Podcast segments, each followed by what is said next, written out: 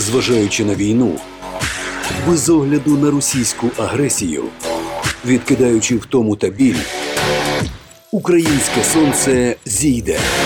Український ранок буде добрим. Йдемо разом з вами в новий день. Ранковий напалм на радіо Спротив.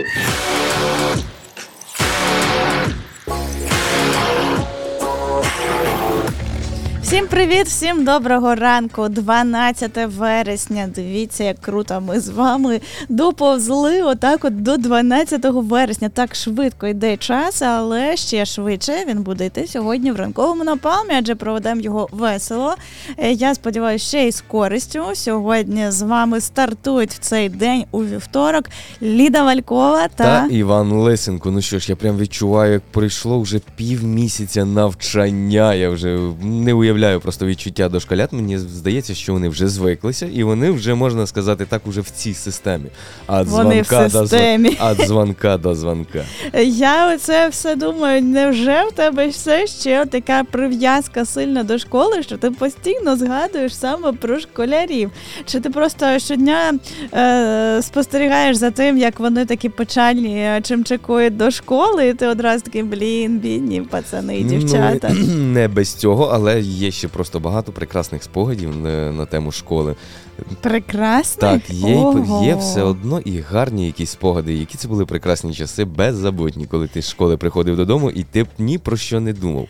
Не знаю, ти знаєш, коли в нас не було ранкових ефірів, і я могла собі дозволити прокидатися трошечки пізніше. В мене був окремий такий злісений, дорослий кайф спостерігати над за тим, як діти йдуть в школу, і думати, а мені в школу не треба. Ха-ха-ха. Я вже своя від своє відвчилась. Я, я так. да, своє вже від дзвонка до дзвінка да вже я, від пройшло. дзвонка до дзвонка на одній парті. Ну так, а тепер ми від, е, від джинглу до джинглу, від ефіра до ефіра. Ми стаємо інколи раніше, мені здається, школярів. Е, Але це не дарма, не шкодую ані трішечки, тому що ми біжимо до вас, любі слухачі Радіо Спротив, тому що дуже дуже сильно хочемо зробити ваш ранок, хоч трошечки бадьорішим, веселішим. Ну і звичайно ж інформаційнішим. Сьогодні що буде? Розкажу вам про погоду за кілька хвилин обов'язково. Ну а потім, щоб ви просто знали до чого готуватися, чи можливо дощ, чи сніг раптом. Хто знає, які сюрпризи чекати. Так, погода на даний час, ти знаєш, така не ну, цікава штука, яку, напевно, досі до кінця ніхто не вивчив. Так що будемо чекати і будемо очікувати, те, що буває. Ну, але в нас є прогноз. Є прогноз. Я сподіваюся, що йому ми можемо вірити. Ну як ну не так, звичайно, як силам оборони України. Ну не, не настільки, не настільки метеорологи заслужили нашу довіру, але принаймні, хоч трошечки можемо зорієнтуватися в тому, що на нас чекає. Далі у нас буде ще рубрика Що де і на хіба, де мені мені будуть загадувати загадки такою простою пацанячою мовою і розповідати якісь новини. А я буду намагатися відгадати. Також будуть покемони Путіна. Це такі маленькі кишенькові монстрики, яких ми Іноді вони не маленькі, іноді вони товстенькі, жирненькі і несуть всяку дичину. так, і ми намагаємося їх зловити. Так, ну от отже, я думаю, що ті, хто нас слухає регулярно, по-перше, ми вам вдячні неймовірно. З нас просто відро пончиків за це. А, так от, е, пишіть нам, е, скажіть, куди присилати. Ми надішлемо відро пончиків для тих, хто нас регулярно слухає. А, так, ну а взагалі я сподіваюся, що нам сьогодні буде дуже цікаво, тому ми ще звичайно будемо слухати багато багато музики. І я сподіваюся, що е, мені зараз Іван намагається мовою жестів натяка- щось я, пояснити. я натякаю про те, щоб нагадати, щоб до нас підписувались на наших Телеграм, Ютуб, Тікток. Інстаграм на всі соціальні мережі та пишіть нам повідомлення. Замовляйте у нас пісні. Можемо також привітати когось з днем народження чи з якоюсь подією на наших Ютуб каналах. Є дуже цікаві відео. Також є прямі трансляції днівного ефіру. Також не забуваємо, що о 15.00 сьогодні буде. Е, ну, Інформаційний інформаційний день. так. І я, я можу вже Ось. сказати тему, на яку ми сьогодні будемо з Сашком Кубанським І спілкуватися. сьогодні Сашко Купанський та Ліда Валькова будуть обговорювати. Гумор під час війни. Тому Прекрасна я тема. вже не сумніваюся, що сьогодні в денному ефірі буде також і не без веселощів, не без жартів. Ну і буде, я думаю, що багато такого ем, розбору того, Тоді- як не варто робити. Тоді я не зможу пропустити цей ефір, і я навіть буду біля вас сидіти і слухати і з вами тут. Головне дуже тихесенько смійся, тому що щоб ти не переривав наш ефір своїм реготом, добре. Ну тоді я, ну якщо не стримуюсь, тоді слухачі дізнаються, який в мене на ну який, знаєш, який в мене гумор. Вони так да, сказати. да, вони будуть тепер знати, що тобі здається смішним. Ну а ми, десь. а ми зараз, а ми зараз спробуємо намацати смішне, намацати прекрасне, намацати те, що надихає е, жити, прожити продуктивно і класно сьогоднішній день. Тому не примикайтесь, лишайтеся з нами в ранковому напалмі.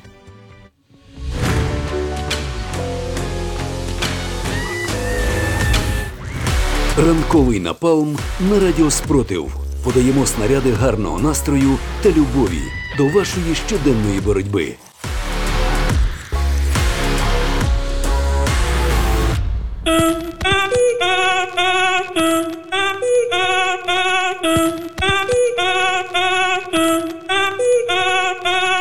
Si el ritmo te lleva a mover la cabeza, empezamos como es.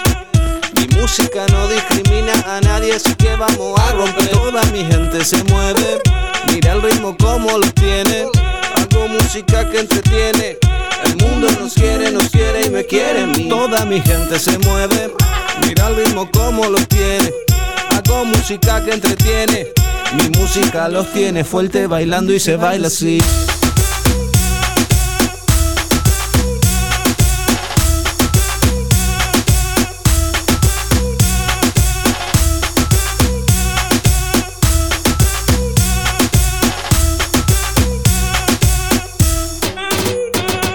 Estamos rompiendo la discoteca, la fiesta no para, apenas comienza. Se cansa, se cansa, Macheri, la la la la la. Francia, Colombia, me gusta. Freeze. Y Balvin, Willy William, me gusta. Freeze. Los DJ no mienten, le gusta a mi gente y eso se fue mundial. No le pagamos, más nunca paramos, es otro palo y blanco. ¿Y dónde está mi gente? Me fabucha la tete. ¿Y dónde está mi gente? Say yeah, yeah, yeah. Dos, tres, Lego.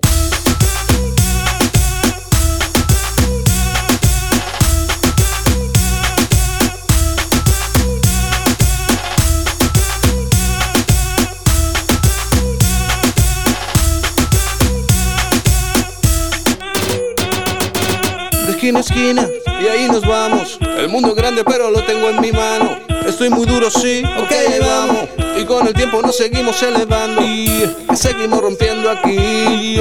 Esta fiesta no tiene fin. Botella para arriba, sí. Los tengo bailando y rompiendo y yo sigo aquí. Seguimos rompiendo aquí. Esta fiesta no tiene fin. Botella para arriba, sí. Los tengo bailando y rompiendo. ¿Dónde está mi gente? Me fabucha la tete. ¿Y dónde está mi gente? Say yeah, yeah, yeah. Lego.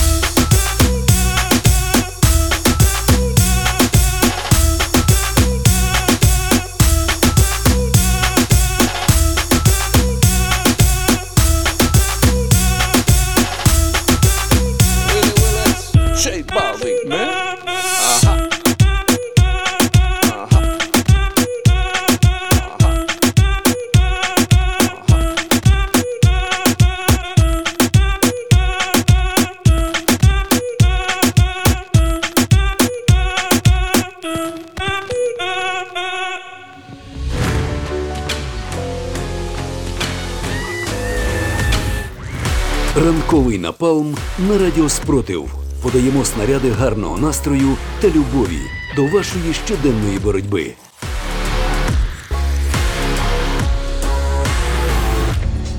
Знаєш, після такої музики, от ми щойно слухали е, Мідженте пісню, і така вона трошечки запальна, Драйвова. драйвова. Мені здається, знаєш, вона така літня-літня. І мені е, в цей момент, поки ми її слухали, мені здавалося, що ми десь на пляжі е, пісочок, море чи навіть океан поряд, і всі такі ходять в гавайських рубахах і шортах, і дуже з коктейлями в руках, і дуже дуже весело. А потім я зрозуміла, що це певно таке трошечки знущання, тому що хтось зараз їде в маршрутці, нюхає е, пахви сусідів потних, і, мабуть, не дуже не дуже літня обстановка. Ти знаєш, що я можу побажати цим людям? От я, наприклад, я пританцьовував, ти сама бачила і підспівував. Я можу побажати їм тільки ну теж встати Теж посередині маршрутки. І будуть такі маршрутки, які, в яких всі танцюють. Так, заведучий, знаєш, Буде він так- дискабуси. Ось, ось. Нехай в Україні всі маршрутки перетворяться в дискабуси цього ранку, І і, ти- всі будуть е, трошечки так рухати стегнами і плечима і підіймати е, навколишній світ Ти до активного танцю. От прокидаєшся зранку в ліжечку, блін, треба на роботу. Сідаєш в автобус, раз, а тут та діскач починається. Раз і заряджаєшся. Отже, да, погода в нас вже не літня. Я сподіваюся, що всі зараз потанцювали в маршрутках, в електричках, в трамваях, де ви їдете. Е, Або вже, мабуть, якщо хтось вже на роботі, то сподіваюся, що там теж вам вдалося трошки запалити. А що нам зараз каже погода? Чи в нас справді ще літо, чи ні? Е, Давай дізнаємось просто зараз. Погода спротиву. Отже, погода в Україні у вівторок, 12 вересня, буде сонячною по всій території нашої держави. Водночас вдень та вночі очікується мінлива хмарність. Але все це аж ніяк не вплине на бажання українців звільнити Україну від російських окупантів. Адже боротися за свободу ми будемо і під сонцем, і під дощем. А Кирило Буданов каже, що і під снігом взимку. Але я тобі скажу, це дає причину тікати російським окупантам з нашої території, тому що настрій наших запальних українців Тому завжди що- буде випалювати. Тому що як каза, як співала хто там Тіна Кароль, ні дощ, ні сніг, стримати мене не зміг. І Так, я думаю, що це буде пісня, в тому числі про силу оборони Так, України. так, якраз в точку. В питанні погоди на 12 вересня Україна так само єдина, як і в усіх інших питаннях в усі інші дні. На заході і сході, на півночі і півдні не буде дощів. Середня температура плюс 24 градуси за Цельсієм в день та плюс 11 градусів вночі. Але якщо росіяни е, знову не дадуть поспати нам е, і попрацювати зранку, то температура повітря прогріється на кілька градусів за рахунок люті та тих всіх слів, які промовляють українці щодо воєнних злочинців під час тривоги. А також можуть з'явитися опадки в вигляді осадів 120-х та 155 мм снарядів. Дуже мило, що ти це промовляєш голосом диктора 90-х років. Знаєш, Я якраз і намагаюся дати їм просто прекрасний настрій, щоб втікти з нашої території. Окрім того, в центрі України не очікується шквальних гроз чи похолодання. Зокрема, в Києві буде тепло, а подекуди навіть жарко. Температура в день може досягати 27 градусів. А бажання українців задонатити на потреби сил оборони в таку прекрасну погоду може досягти рівня нестримності. Адже за будь-якої погоди українці чинять спротив ворогу, підтримують одне одного та вірять в нашу спільну перемогу. Ну і пісня, пісня, ти знаєш, мені здається, що сьогодні цю пісню можуть е, підспівувати всі волонтери, які е, ще не закрили на сьогоднішній день якісь збори дуже важливі. І оця пісня присвячується, присвячується їм. Це ніби меседж до всіх, хто сьогодні зранку. заінтригований. Да? Е, Для всіх, хто ще не встиг сьогодні задонатити, от слухайте, що співають, і давайте, давайте допомагайте волонтерам.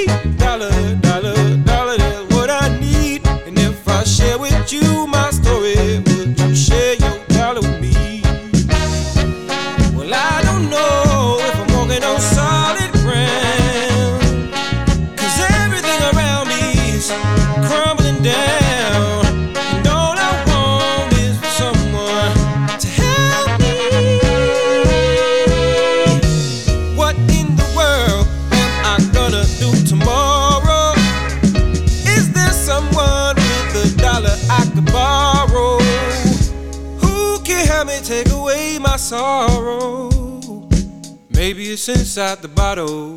Maybe it's inside the bottle. I had some good old, but his name's is whiskey and wine.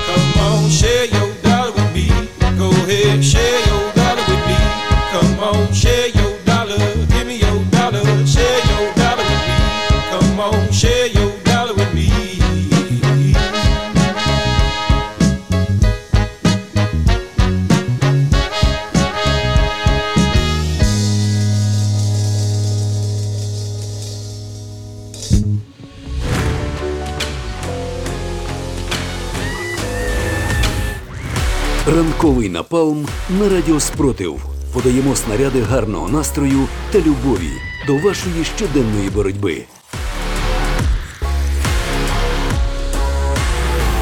Що, де і на хіба. Експерти рівня бабці біля під'їзду можуть пояснити все про останні новини. Отже, що, де і на хіба? Ти готовий відгадувати новини? Я готовий. Отже, е, ця новина мене дуже дуже дуже веселить. А, Вона пов'язана з тим, е, що одного дуже дуже дуже е, великого, ну він дуже маленький, але за масштабом злочинів великий воєнний злочинець. Його запросили в гості. Так, це гноми якісь. Ні, Бой- бойовий гном? Ні, це, це. Ну коротше, я зараз тобі трошки пересповім, а ти зараз будеш згадувати, Міркуєм, вгадувати далі. А, е, ця, цей він злочинець. Він так хотів в гості, він так хотів, щоб з ним хоч хтось дружив. І він вже собі е, напевно замовив сомбреро для цієї цих е, відвідин. А, мабуть, що собі якісь там вже придивився, якісь там буси з квітів, щось таке. Можливо, навіть десь в- з валізки дістав маракаси. Готувалася людина до поїздки. Так. Так. Маракаси. Він що, знову на відпочинок кудись? Ні, ні, його в гості, в гості так, запросили. Це, це Путін, так? Так, так, Так. це Путін.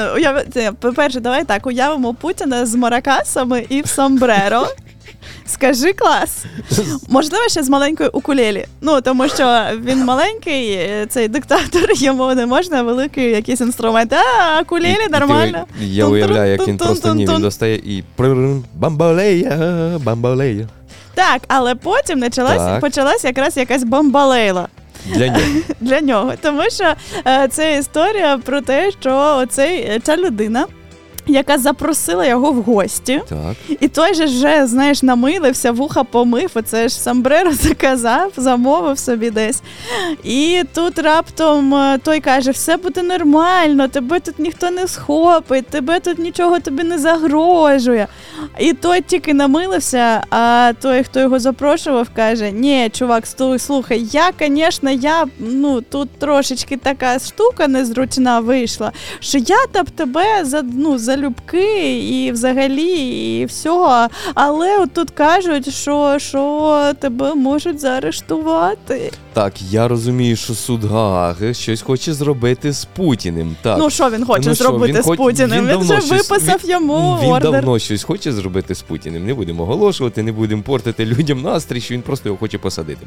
Ну, Е, так, хто його закликав? Я не можу згадати. Кінчанин. Я пам'ятаю, він Ні, мав то- приїхати, то- і він вже в нього в да, гостях. да. А це, Так. це інший президент е, з такої країни. Ну, Я чомусь Іспанію це зразу згадує. Ні, не зовсім. Бразилія, не зовсім. Да, да, Браз... да, Бразилія. це президент Бразилії. Все, ти вгадав. В чому новина? Вона дуже смішна. Президент Бразилії Луїс Інасіо Лула де Сільва. е, Він спочатку заявив, що е, е, диктатора Росії Володимира Путіна не заарештують під час саміту G20 у Ріо де Жанейро.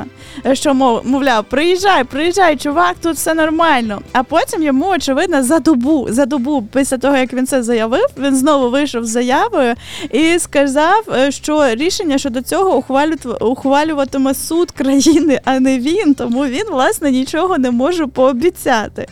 Е, Напередодні, от він це сказав е, в виданню. First Post, що Путіну не загрожує арешт, якщо той приїде до Бразилії.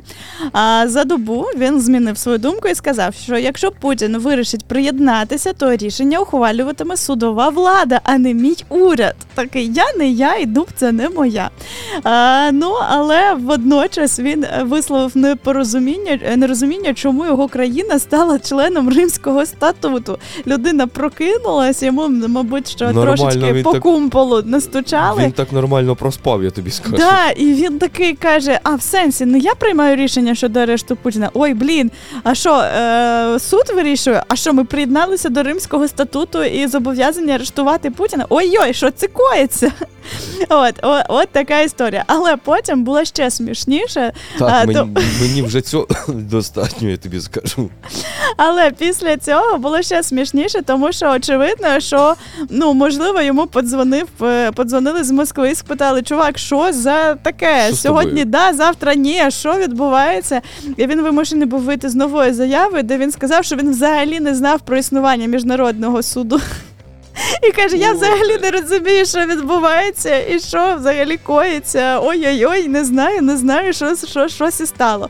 І одразу почав виправдовуватися, що мовляв, ні ні ні я не сказав, що ми будемо виходити з римського статуту, що ми з цієї угоди. Ні, ні, ні, я Якщо вже підписали, то я вже згоден. я вже ну буду тобто працювати, там все про- нормально. просто людина, мабуть, мабуть, в так класно проводила час, там веселилася в Бразилії. Ну там країна, в принципі, Ти знаєш, свої, свої ніштячки є плюси, а тут ще, напевно, суд запропонував ще якийсь розвиток. Ні, я не про це. Я маю на увазі, що чувак трошки випав з того контексту, що власне відбувається. Там класно проводив, мабуть, час. якась була, напевно. А, да, сієста, фієста, і все разом. І тут такий опа-па. І такий, да, давай, приєднуйся, Путін. Потім такий, ой, а що не можна? А що ми маємо його заарештувати? А що є римський статут? А є така штука, як міжнародний суд. Ой-ой! І він трошки отако здивувався. Ну, ми вітаємо, вітаємо президента Бразилії з тим. За знання. Да, за- з тим, що він е, дізнався про багато цікавих речей у своєму житті. Але насправді мені цікаво просто була реакція самого Путіна, от як він там, знаєш, дізнався це все. Ой, збирає, як ти кажеш, І діс- розбирає валізи. Та, а тепер розбирає. Я, я уявив, як він збирав їх, все там готував. Ні, йому, напевно, хтось збирав їх там. Та головне, щоб не переплутали валізи. Ті, в яку він е, випорожнюється, і та, в які Ту речі і валізку? сомбрера. Ту валізку носить він постійно. Там просто от в одному кейсі мізки разом знаходяться. А, точно. Ну коротше, головне, щоб не переплутав. А то знаєш, там замість сомбрера на голову, то вмісто валізки на голову виверне, і що то буде? Ой-ой-ой, що то буде. Так, ну наступна новина. Я бачу, що ти розігрівся, що в ну, тебе. на, настрій прекрасний, просто ну, я такі новини полюбляю. Е, так, ну насправді ти я впевнена, що ти знаєш про цю новину, тому я буду її завуальовувати. От так ось, так. Да. Ну тоді, ну що я можу сказати? Я буду підготовлюватись слухачі. Нагадую, що у нас є телеграм-канал. Давай. У нас є інстаграм, тікток, ютуб. Підписуйтесь та пишіть і починайте мені, ну як допомагати. Ні, допомагайте. Допомагайте потрішки, тому що інколи я боюсь, коли дивлюся в ці очі, і ти знаєш, я буду завуальовувати. І ти дивишся і розумієш, тебе чекає щось дуже цікаве. Так що пишіть, чекаємо на ваші фідбеки, коментарі. Також замовляйте якісь пісеньки та побажання. Я тобі там. цю новину Не ти відволічу, так, так? Не Ні, відволічу. ти мене не Е. відволічеш, я все одно тобі її замовлю. Просто я тобі за, за загадку цю загадаю піснею. Ой. А тепер ще веселіше стало. Отже, Давай. пісня така. Я знаю, що всі в дитинстві її чули. Каждому, каждому в лучшее віриться. Катиться, катиться броньований вагон. Бро... Да ладно, бронепоїзд дістали. Та ні, ну ні, ну е, причому ка е, він вже майже докатився до Росії. Ну, в сенсі він вже в Російській Федерації докотився броньований так, вагон. Почекай, почекай, я згадую, що у нас теж якийсь там колега його. Колега. Е, Колега, да. З'їзд, з'їзд до диктаторів у Так, нас і він, і він поїхав на своєму же ж потязі, скоріше. Але там знаєш, чому прикол, що Ким Чен... Да, ми мова йде про Ким Чен Ой, Іна. перепрошую, так і я вже не сказав. Е, В Росію направлявся Ким Чен Ін. І, здається, вже доїхав. Вже доїхав, але цікаво, що журналісти помітили, що ці броньовані вагони Ким Чен Іна, ну тобто Так. Вони чомусь їх тяг, е, е, ну як це називається, господи, Тягач. е, ну не тягач, ну, електровоз. електровоз російської залізниці цієї РЖД Росії. РЖД Росії. Тобто вагони, в яких їхав Ким Чен Ін, вони корейські, ну, типу, свої. А тягач чомусь російський. От. І я тут одразу згадала, що це ж е, Ким Чен Ін їде домовлятися з Путіним про постачання зброї, очевидно. А потім згадала, що. Е, Ті люди, які якось розслідували про життя в північній Кореї, що там відбувається, вони, наприклад, кажуть, що там е, існують машини, такі великі автівки, е, які їздять на дровах. От і тому ну це про рівень, просто про рівень технічної думки Ні, Північної Кореї. І от взагалі не очевидно, розумію, чому вони на паровозі не приїхали ну можливо, от Щось я, от я і думаю, що можливо вони їхали на паровозі, але потім зрозуміло, що ну буде якась стидоба доїжджати до Москви, і тому попросили, щоб їм видали оцей ем, е, електровоз російський. І от власне до російського електровоза причепили ці вагончики броньовані, і от він доїхав. А тим часом а, на, на фотографіях північно-корейського центрального телеграфного агентства, крім лідера КНДР, який готується до е, відбуття, можна побачити десятки чиновників, військових та інших громадян, які прийшли його проводжати. Це було коли він тільки від'їжджав. А тепер чекаємо фотографії, як його будуть тут зуст... е, тут, господи, прости, в Росії зустрічати. І от мені хочеться побачити це ж червоні доріжки, і оце все, е, тому що проводжали його з червоними доріжками. Цікаво, чи буде оркестр і червоні доріжки Я, при вході. я не знаю, але я впевнений, що лишніх людей там не буде, не будуть бачити тільки потрібні фотографії. Ти сама знаєш, як воно це робиться, навіть коли Путін десь прогулювався по вулицях, завжди чомусь на будь-якому відео майже видно, як людей немає. Вони кудись поділися. Ти- ти- Мабуть, він всіх їх відправив на війну помирати. Ти уявляєш, столиця, центр. Та ні, це навіть давним-давно вже такі відео проскакували. Центр, якісь міста, там Москви. Нема ні одної машини, геть голуб один там десь там попався, і то мені здається, то якийсь кегебіст. Так, добре, це ще одна новина. Ну така просто весела. Готовий? Тому що ми щось знаєш, як засумували, коли почали говорити про Кім Чен Іна, тому я думаю, що треба трошки повеселитися. Готовий? Так, давай заряджаємо. Так, е, новина ось така. Е, Один, один, е, одна людина з країни невігластва, болот, алкоголізму і суцільної скрути. Медведів? Ні, ти його не знаєш насправді. Це просто один з громадян цієї країни. А, громадян, це я алкоголізм почув одразу просто щось Ну медведів. там же ж ну це ж одна з характерних рис дуже багатьох е, громадян е, цієї країни. А, так от він е, вирішив ще скористатися е, благами переміщення світом, поки це можливо в деяких Мгм. напрямках для громадян цієї країни. І от е, він е, власне е, коротше, він полетів відпочивати. Потім повертався і раптом, прямо по дорозі, зрозумів, що він не хоче вертатися, мабуть, в Росію. І він вирішив вийти на ходу. Ти, ти серйозно почекай, я прямо так, як ти говориш, так я і розумію. Ну, Людина просто на ходу відкрила, е, летіли вони чи їхали? леті. Вони летіли на само авіакомпанію російською. Так слухай, а може то просто було погане обслуговування таке, що він просто не витримав? Ні, я думаю, що ну, ну яке погане обслуговування. Просто людина побувала в іншій країні, не в Росії. І він А тут раптом треба повертатися. І літак летить, і він розуміє, що ой, ні, ні, ні, ні, ні, ні, е, ні, ні.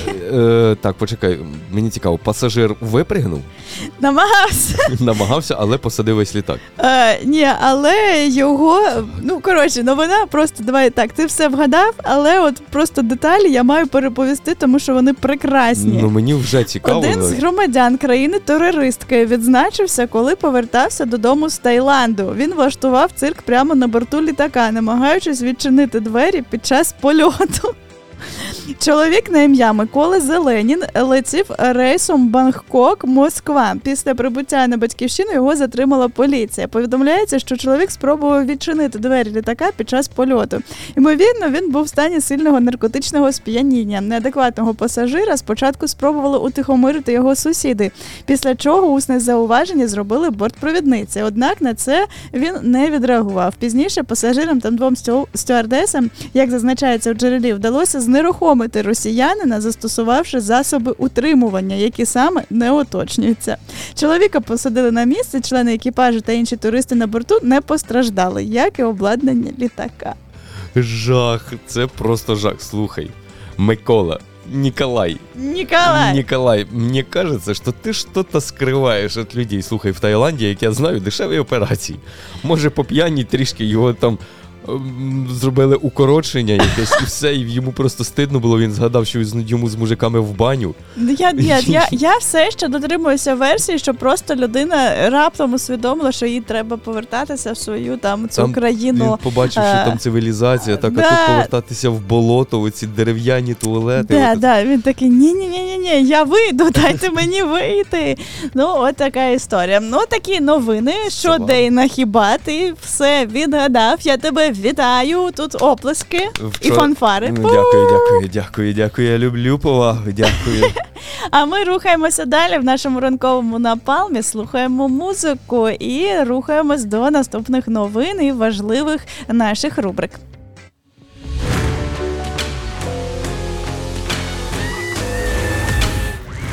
Ранковий напалм на радіо Спротив. Подаємо снаряди гарного настрою та любові до вашої щоденної боротьби.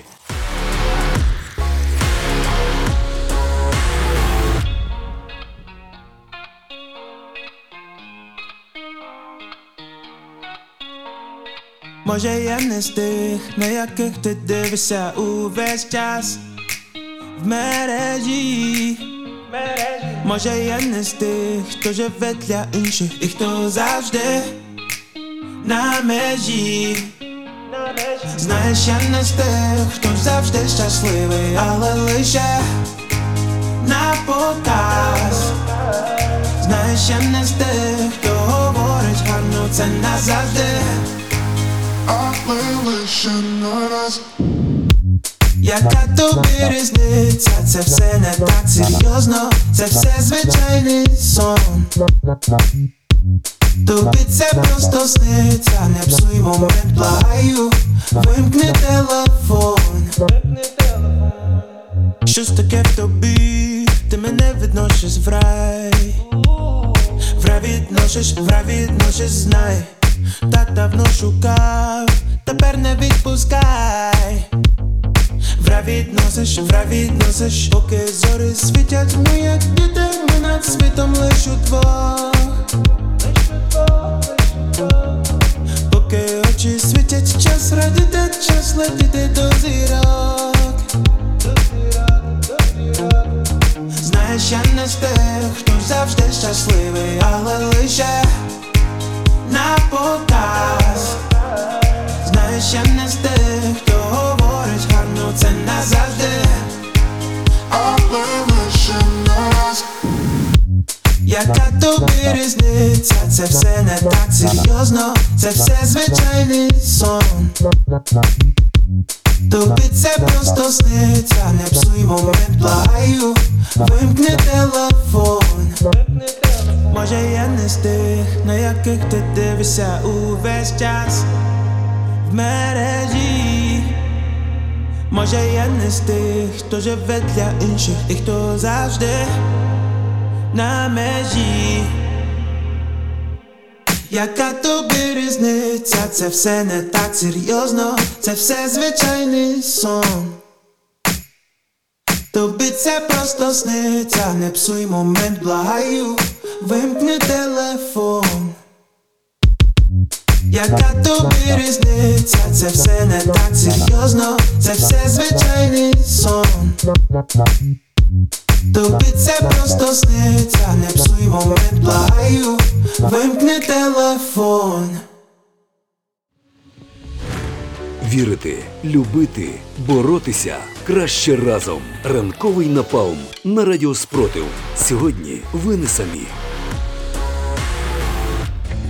Продовжуємо ранковий напал на радіо Спротив. Сьогодні нагадаю з вами Ліда Валькова та Іван Лисенко. І зараз переходимо до рубрики Покемони Путіна. Що це означає? Так, Іван Лисенко, це я. А покемони Путіна це такі маленькі кишенькові монстрики, які, ну як сказати, є й маленькі, є й великі, але які дуже-дуже багато базікають.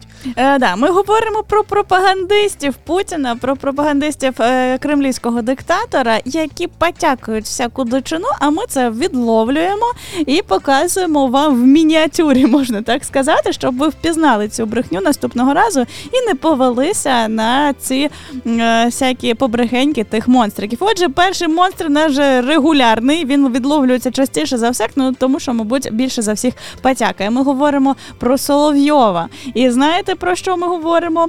Про те, що очевидно дуже сумно було е, кремлівським пропагандистам від того, що. Дуже багато росіян е, полишили країну після того, як е, Росія почала війну. А потім, ще коли оголосила мобілізацію, то багато хто втік. А тепер, очевидно, вони таки заманили в свої тенета декількох е, таких е, більш-менш знаних росіян, щоб вони показово повернулися додому. Але що? Але що з цього приводу думає покемон Путіна Соловйов? Зараз дізнаємось. От некоторых новостей меня просто потряхивает. Його потрушує. Я а мені здавалося, що його в принципі Ти- ти- потрушує. Ось я якраз хотів додати, це не він новини, це його постійно трусить. Просто не потрібно стільки вживати Просто всяку. робота нервова. Ти Ні, коли ні. несеш всякий бред, то звичайно твій мозок не справляється з такою Ні, кількістю. я впевнений, що там якраз від того тої ахінеї, що вони несуть, щось вони приймають, і може бути, що вже починає відходити, знаєш. Не только от Гарбузова, О, о, о, о, від чогось там ще його тр- но ну, у нас же теперь все, оказывается, назад потянулись. Потягнулися. От бачиш, він там дві, одна-дві людини відомих їх заманили, не знаю, чи грошима, чи чим їх там заманюють назад на Росію. А, а це вже каже, потягнулися, клинами просто летять. летять. Я зібрав цепочку. Так. Е, отой, що пригав, його підкупили, але він в останній момент передумав. Можливо, це був один з тих, кого підкупили, що треба повертатися. Можливо.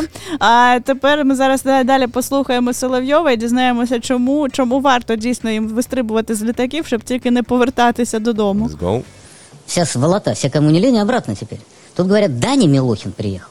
Опа! Почекай, почекай. Тут він казав, що не приїжджають, потім все починають вертатися, а потім понаїхали. Понаїхали. Тепер в Росії слово понаїхали буде стосуватися не тільки людей, які переїхали з інших країн, е, але власне громадян Російської Федерації. Так там люблять своїх громадян. кажуть, понаїхали тут. Ну дійсно, якого для Ну, кого мені- ляда. Мені здається, все нормально, вони так стабільно, якби і говорили і раніше.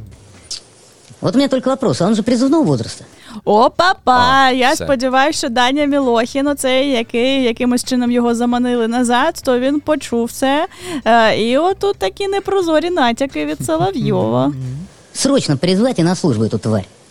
А знаєш, що найсмішніше, знаєш, що найсмішніше, що Соловйова є донька і син, і вони обидва знаходяться за кордоном. І вони обидва, ну не обидва там донька і син. І син теж, е, по ідеї, призовного віку. Він е, йому також дзвонить і каже: Тварь, ти призовного віку, давай. Верніться, брат, вернісь.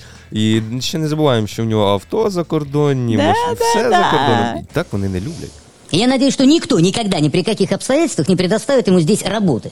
Ну, звичайно, тому що все в телеефірах і всюди заполонив ти, Соловйов, то звичайно, яка вже робота з тобою в одному ефірі бути це себе не поважати. Я сподіваюся, що е, дуже скоро росіяни самі не захочуть працювати десь в районі, де е, дихав, ходив Соловйов. Слухай, а він не забув, що він приземного віку? Соловйов? Ну, А скільки йому років? а я не знаю, все одно А в- віку. В Росії всі призовного Всі віку. приземного віку. Ну, може, він тому і кричить, тому що він розуміє, що до нього військом підбирається, підбирається. Він такий Даня Мілохін, давай на фронт, тому Да- що я не хочу. всі, тільки не я. На корпоративчиках. Это мразь, которая с радостью на стриме пела гимн Украины, хихикая. Не понимает, что происходит. А, мені здається, що якраз то і розумів, що відбувається на відміну від так. тебе, Соловйов. Але чомусь Даня Мілохін перестав, мабуть, розуміти, що відбувається, і тому вирішив от цей розпал е, всього-всього, коли очевидно всі вже кричать, що скоро буде дру... наступна хвиля мобілізації в Російській Федерації. А він такий: ой, повернуся-ка я. А тут Соловйов його вже чекає з обіймами і каже: Мразь! Оце все. Ну боже, як а можливо, слухай, мені здається, ми так, так часто Соловйов каже слово мразь. Мені здається, що можливо він не дуже розуміє значення цього слова. Можливо, він думає, що мразь це якесь привітання, Ні, там, чи в нього- якесь там- просто там слово нього- паразит. Він трошки більше в нього. Мразь, паскуда і ще тварів, здається. Ага, ти от прям розбиратися став. Е, Та, слухай, ти, ти мене стільки від- хвилюєш. Стільки відловлених покемонів, потрібно ж їх вивчати, якось як Давай обережніше, бо коли ти зазираєш в прірву, прірва може зазирнути в тебе. Но передовой бы он оказался, ему бы ребята сразу объяснили. Из-за гимна Украины, из-за хихикания, и что молодой. Вот там молодые сражаются. Ага, ага. А отак, от там молоді з, з да, ясненько. Тобто він віковий ценз от всіх, хто там помирає в, в Україні на війні Росії проти України. От вони, типу, молоді. Вічно молоді, вічно п'яні. От, от так, от я б сказала. Ідеально підібрані просто слова. Ідеально. Так что в армию, быстро! Оп, оп.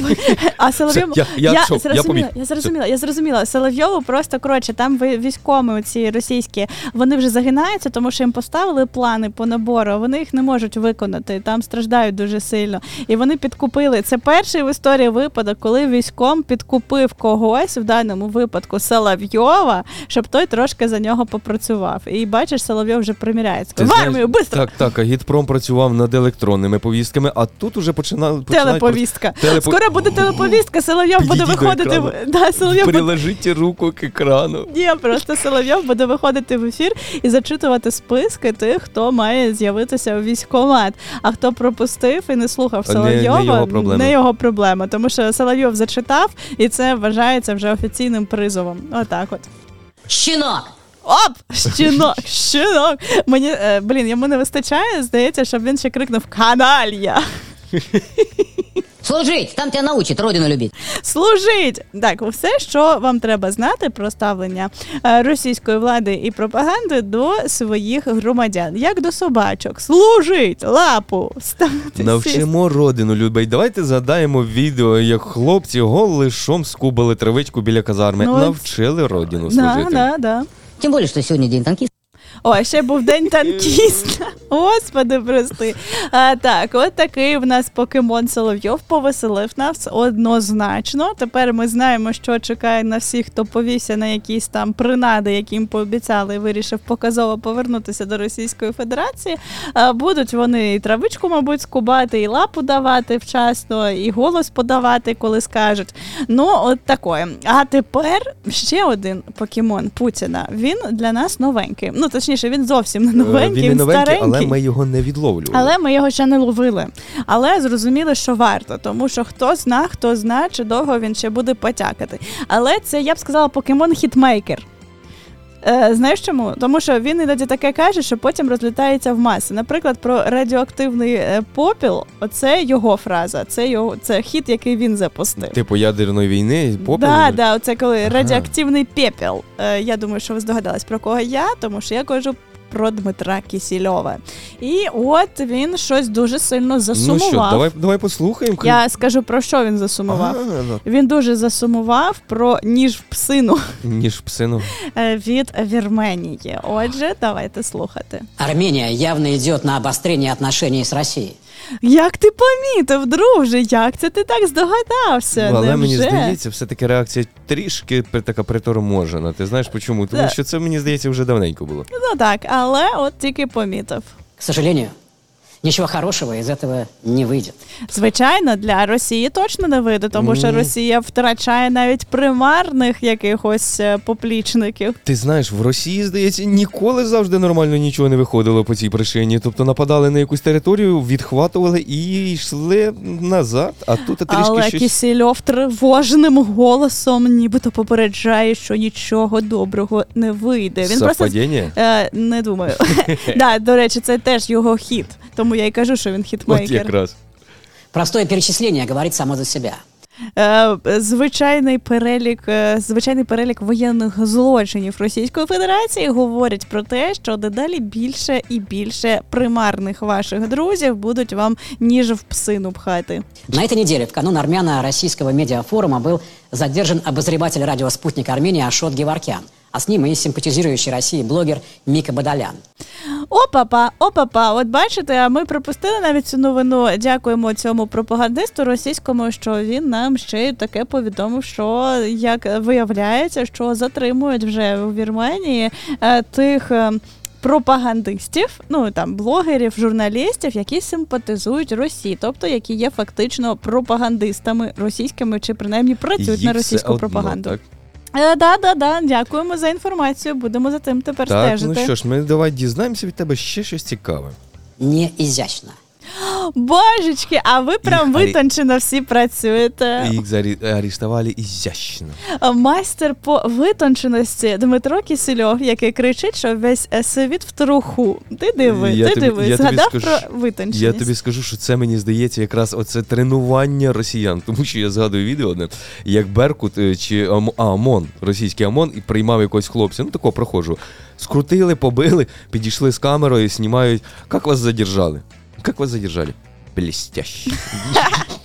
А, великолепно. Великолепно. великолепно. Ну, От я ж бачу, що у них любі побої, і це просто великолепно. Ні, бачиш, Кісельов каже, не ізящно, не ні, великолепно. Значить, да, не дійшли до того рівня. Значить, не Мал- побили. не Не, поб- не побили, а просто затримали. МИД России выразил в этой связи озабоченность.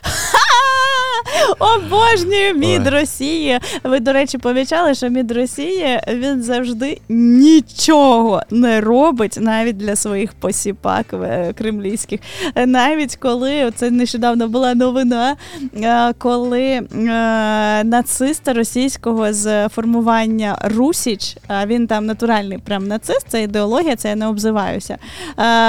Так от його затримали в європейській країні, куди він раптом втік.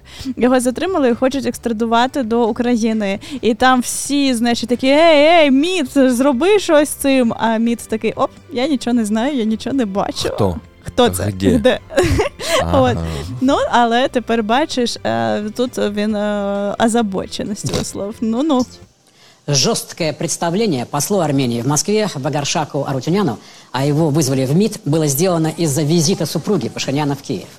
Так, до речі, дійсно, е, е, дружина Пашиняна, Ніко, Пашиняна, вона приїжджала до Києва і привезла гуманітарну допомогу. Це вперше е, за цю повномасштабну війну Вірменія долучилася до допомоги Україні. От поки що такий спосіб гуманітарний. Але, але я уявила це жорстко, жорстко. Я думаю, що в них там жорстко палало в цей момент. Ти уявляєш, вони уявля... ну, вони думали, що це побратими їхні, якби так аж самі самі, так ж одні Там з же самих ж ближчих. Путін же ж перстень вручав е, Ось, цей перстень. Ось. І я, і я ж тобі про що говорю, а тут допомагають Україні. Ба-ба-ба-бам! І у Кисельова тепер бачиш, але Кисельов, бачиш, більш витончений в нього. Він ще поки що не кричить мразь, е, він кричить «А, жорстко. Жорстко, він не підгорів жорстко, він поплив. Або в Вот она, Акопян, пожимает руку Зеленского. Отут взагалі, мабуть, у все, все, все у пропагандистів поплавило мозок е, російських е, дуже Французская сильно. Монт это комментирует как вызывающий жест. Е, ви- Виклик, ну да, це був виклик. Виклик для всіх пропагандистів, які, мабуть, в цей момент подумали: йой, щось і стало. Дальше больше. Завтра в Армении начинаются армяно-американские военные учения Eagle Partner 2023. Да, ми про це, до речі, говорили. Я все очікувала, як же, як же в російських пропагандистів запалає з цього приводу. І от бачимо, е, Кісельов поки що стримується. Я думаю, що потім естафету візьме Соловйов, і от він там вже прокричить Ми про мразів. чекаємо вибуху якраз у цій фейкової інформації. Якраз ну мені здається, буде самий пік. Ось ось ось. Ну давайте дослухаємо вже Кисельова. Він і так стримується з останніх сил. Видно. Это при том, что в начале года Армения отказалась принять на своей территории запланированные учения ОДКБ. Цікаво, цікаво, чому? Чому Вірменія така країна? От вона подивилася на російських солдатів, які вигрібають в Україні, подивилась на американських солдатів і подумала, що м, щось мені здається, що навчатися разом з російськими солдатами це не ок. Можливо, тому що Ем. вірменські солдати не хочуть кра- вчитися красти машини пральні. Ну от мені здається, навпаки, вони хочуть свої зберегти. Може і так. Але е, а от Кисельов, бачиш, не розуміє, не розуміє, чому, чому це не хочуть навчатися вірменські, е, вірменські солдати і не хочуть навчатися з Росіюшкою. Дивно, дивно. Е, я я тобі натякну. Слухай, Кісельов. Тому що коли російські солдати десь попадають на якусь територію, чомусь, чомусь одразу та територія ста, ну, хоче стати російською. Ну, по вашим думкам. Ну, да, да, да. Тому, власне, вітаємо вірменів з тим, що вони дуже сильно розізлили і засмутили російських пропагандистів, зокрема Кисільова. Ну а ми з вами прослухали, впіймали покемонів Путіна. Вони сьогодні дуже кумедні і дуже підняли нам настрій. А ми з вами рухаємося далі в ефірі ранкового напалму до наступних рубрик, до наступних обговорень, до наступних цікавих подій. Вірити, любити, боротися краще разом. Ранковий напалм на радіо Спротив. Сьогодні ви не самі.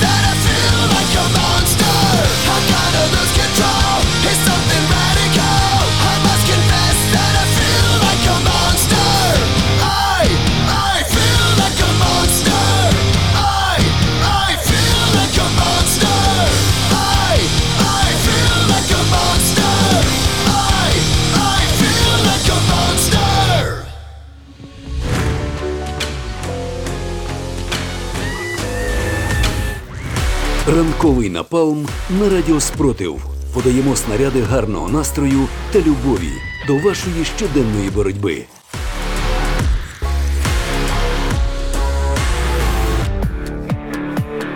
Новини ідеальні. Світу без Росії. Отже, в ефірі новини ідеального світу новини, в яких ми вам розповідаємо про те, що обов'язково будемо обговорювати в першу чергу, коли закінчиться війна. Це спорт, наука, культура і дуже дуже якісь класні історії, які нагадують нам просто зараз, що окрім війни в нашому світі є багато всього класного, і за це варто боротися. Отже, новина спортивна, класна, дуже дуже переможна. Іване. Е, 7 по 8 вересня у румунській Констанції проходить черговий етап світової серії з пляжної боротьби за. Що зібрав майже 80 учасників 13 країн. Збірна Україна вдала, вдало виступила на цих змаганнях та вибрала сім медалей, серед яких дві золотих, три срібних та дві бронзи. О, па-па-па! Ще одна переможенька українських спортсменів цього разу в пляжних видах спорту. Це дуже дуже крута новина.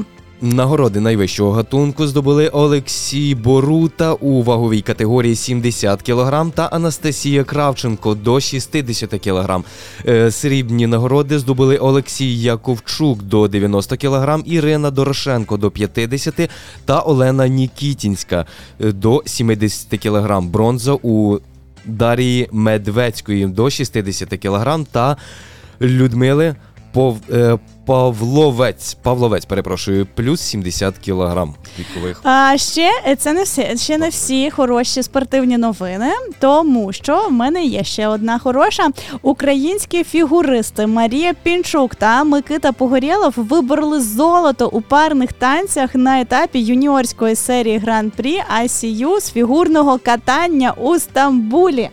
Про це повідомив Національний олімпійський комітет України. Зазначається, що вихованці Галини Чурілової стали другими у ритм танці, але після довільної програми піднялися на перше місце з результатом 148 і 82, випередивши на 2,45 бала американців Йолі Педерсен і Джефрі Чена. Для українців це перше золото у юніорській серії Гран-прі з 2015 року. А саме в танцях на льоду перша медаль найвищого гатунку за останні 12 років зазначили у комітеті. Це прекрасна новина. Дякую та вітаю. Що я все ще можу додати. Йо-хо-хо, отакі, отакі прекрасні новини ідеального світу, світу, де е, ми говоримо не про російську агресію, не про війну, а про щось справді потужне, круте і про те, що надихає нас боротися далі. Ну а що нас ще надихає, так це звичайно зведення генштабу, тому що не можемо не сказати, що направду поки що наш світ далекий від ідеальності. В ньому все ще існує Російська Федерація, існує російська агресія, і тому вимуш- вимушені е, все ж таки звертатися і до новин, які пов'язані з війною. Але зведення генштабу вони все ж таки е, радісні зазвичай. Давай, Іване. Ну що ж, я почну напевно свою колоночку. За минулу добу Сили оборони України ліквідували 550 російських загарбників, 8 танків, 11 бойових броньованих машин, 33 артилерійські системи. Отут мочать. Ну, наші хлопці та дівчата Але я потужно бачу, виступають. Я бачу цифри ще є в одних місцях більше: 4 РСЗВ, 3 засоби ППО, 17 БПЛА оперативно-тактичного рівня та 43 автомобілів е, з паливом і 4 одиниці спеціальної техніки. 43 автомобілі з паливом. Е, це надихаюча цифра. Це означає, що от настільки машин на 43 е, паливні машини стала гірша логістика у Російської Федерації. Отже, їм важче постачати свою зброю, своїх е, воєнних злочинців на український фронт. З чим я всіх нас і вітаю. Але мушу ще нагадати вам про те, що все це, всі ці наші радісні новини, в тому числі й новини ідеального світу і зведення генштабу, даються нам надвеликою ціною, тому що кожного дня ми втрачаємо людей, втрачаємо найбільшу цінність і найбільший скарб нашої країни. І тому зараз е, я пропоную вам доєднатися до загальнонаціональної хвилини мовчання, е, щоб віддати честь тим людям, які, на жаль, вже не з нами внаслідок воєнної російської агресії проти нашої країни.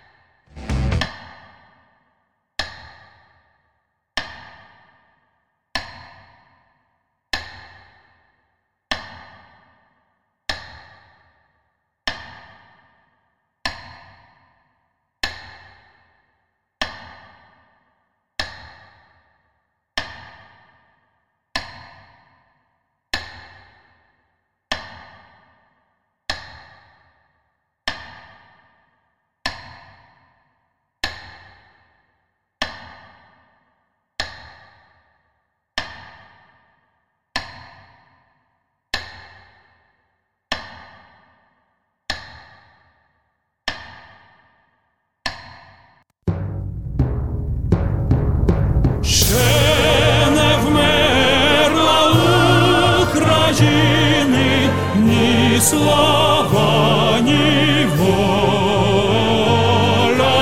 Ще нам, браття українці, усміхнеться доля.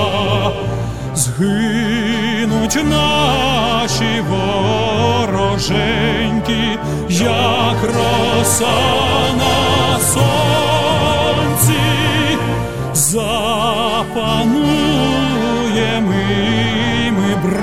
браття, у своїй сторонці, душу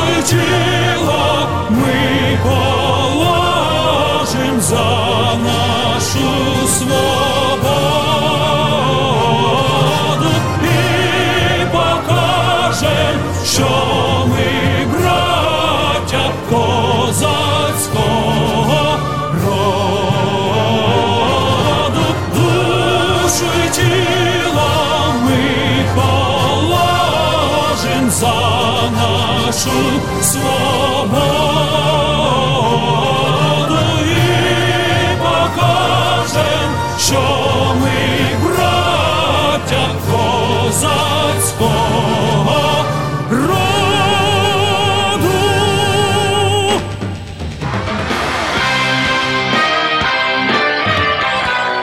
Радіо Спротив. Радіо визвольного руху.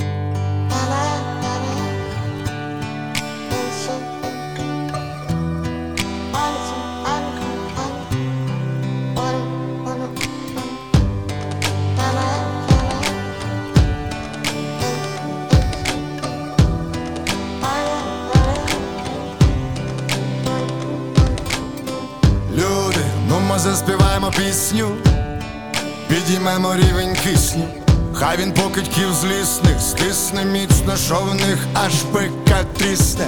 Люди, ну заспіваємо пісню, не забуваючи колишнє, відганяючи смуту, маючи все, в прагненні новими бути. Люди, давайте заспіваємо пісню, гучнішої сили навмисно. Наша зірочка надії сяє дивовижним блиском. Від їхньої поразки вже слизько. Люди, разом заспіваємо пісню. Країна соловіна голосами барвистами є перлини зібрані в одне намисто. Нас чекає свято урочисте. Про все, що не промовити словами. Про не виплакати зі сльозами. Про все, що на душі, і про що пульсує серце, про дотик аркуша олівцем. Про небо блакитне над нами. Про найніжніші руки мами. Про неприховане добро. Про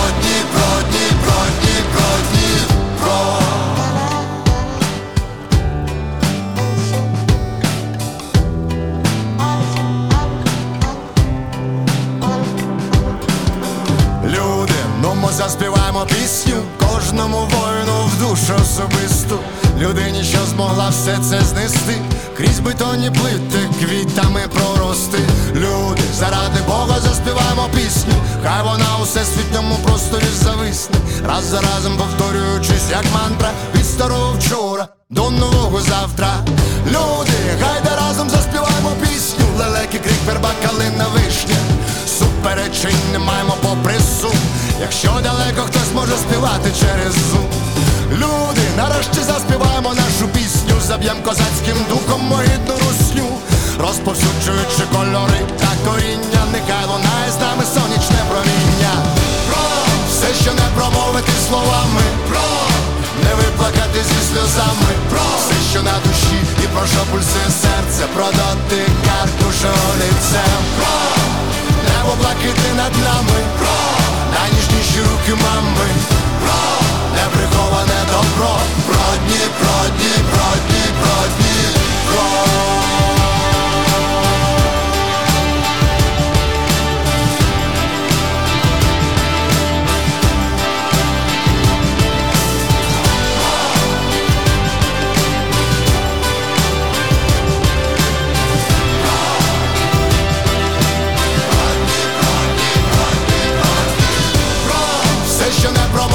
словами, про не виплакати зі сльозами, про все, що на душі, і про що пульсує серце, про дотик арки рушоницем Небо блакити над нами. Про Найніжніші руки мами.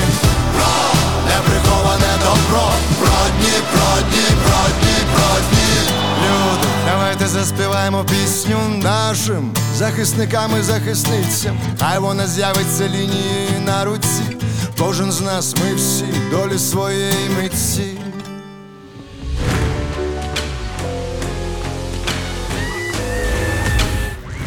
Ранковий напалм на радіо Спротив.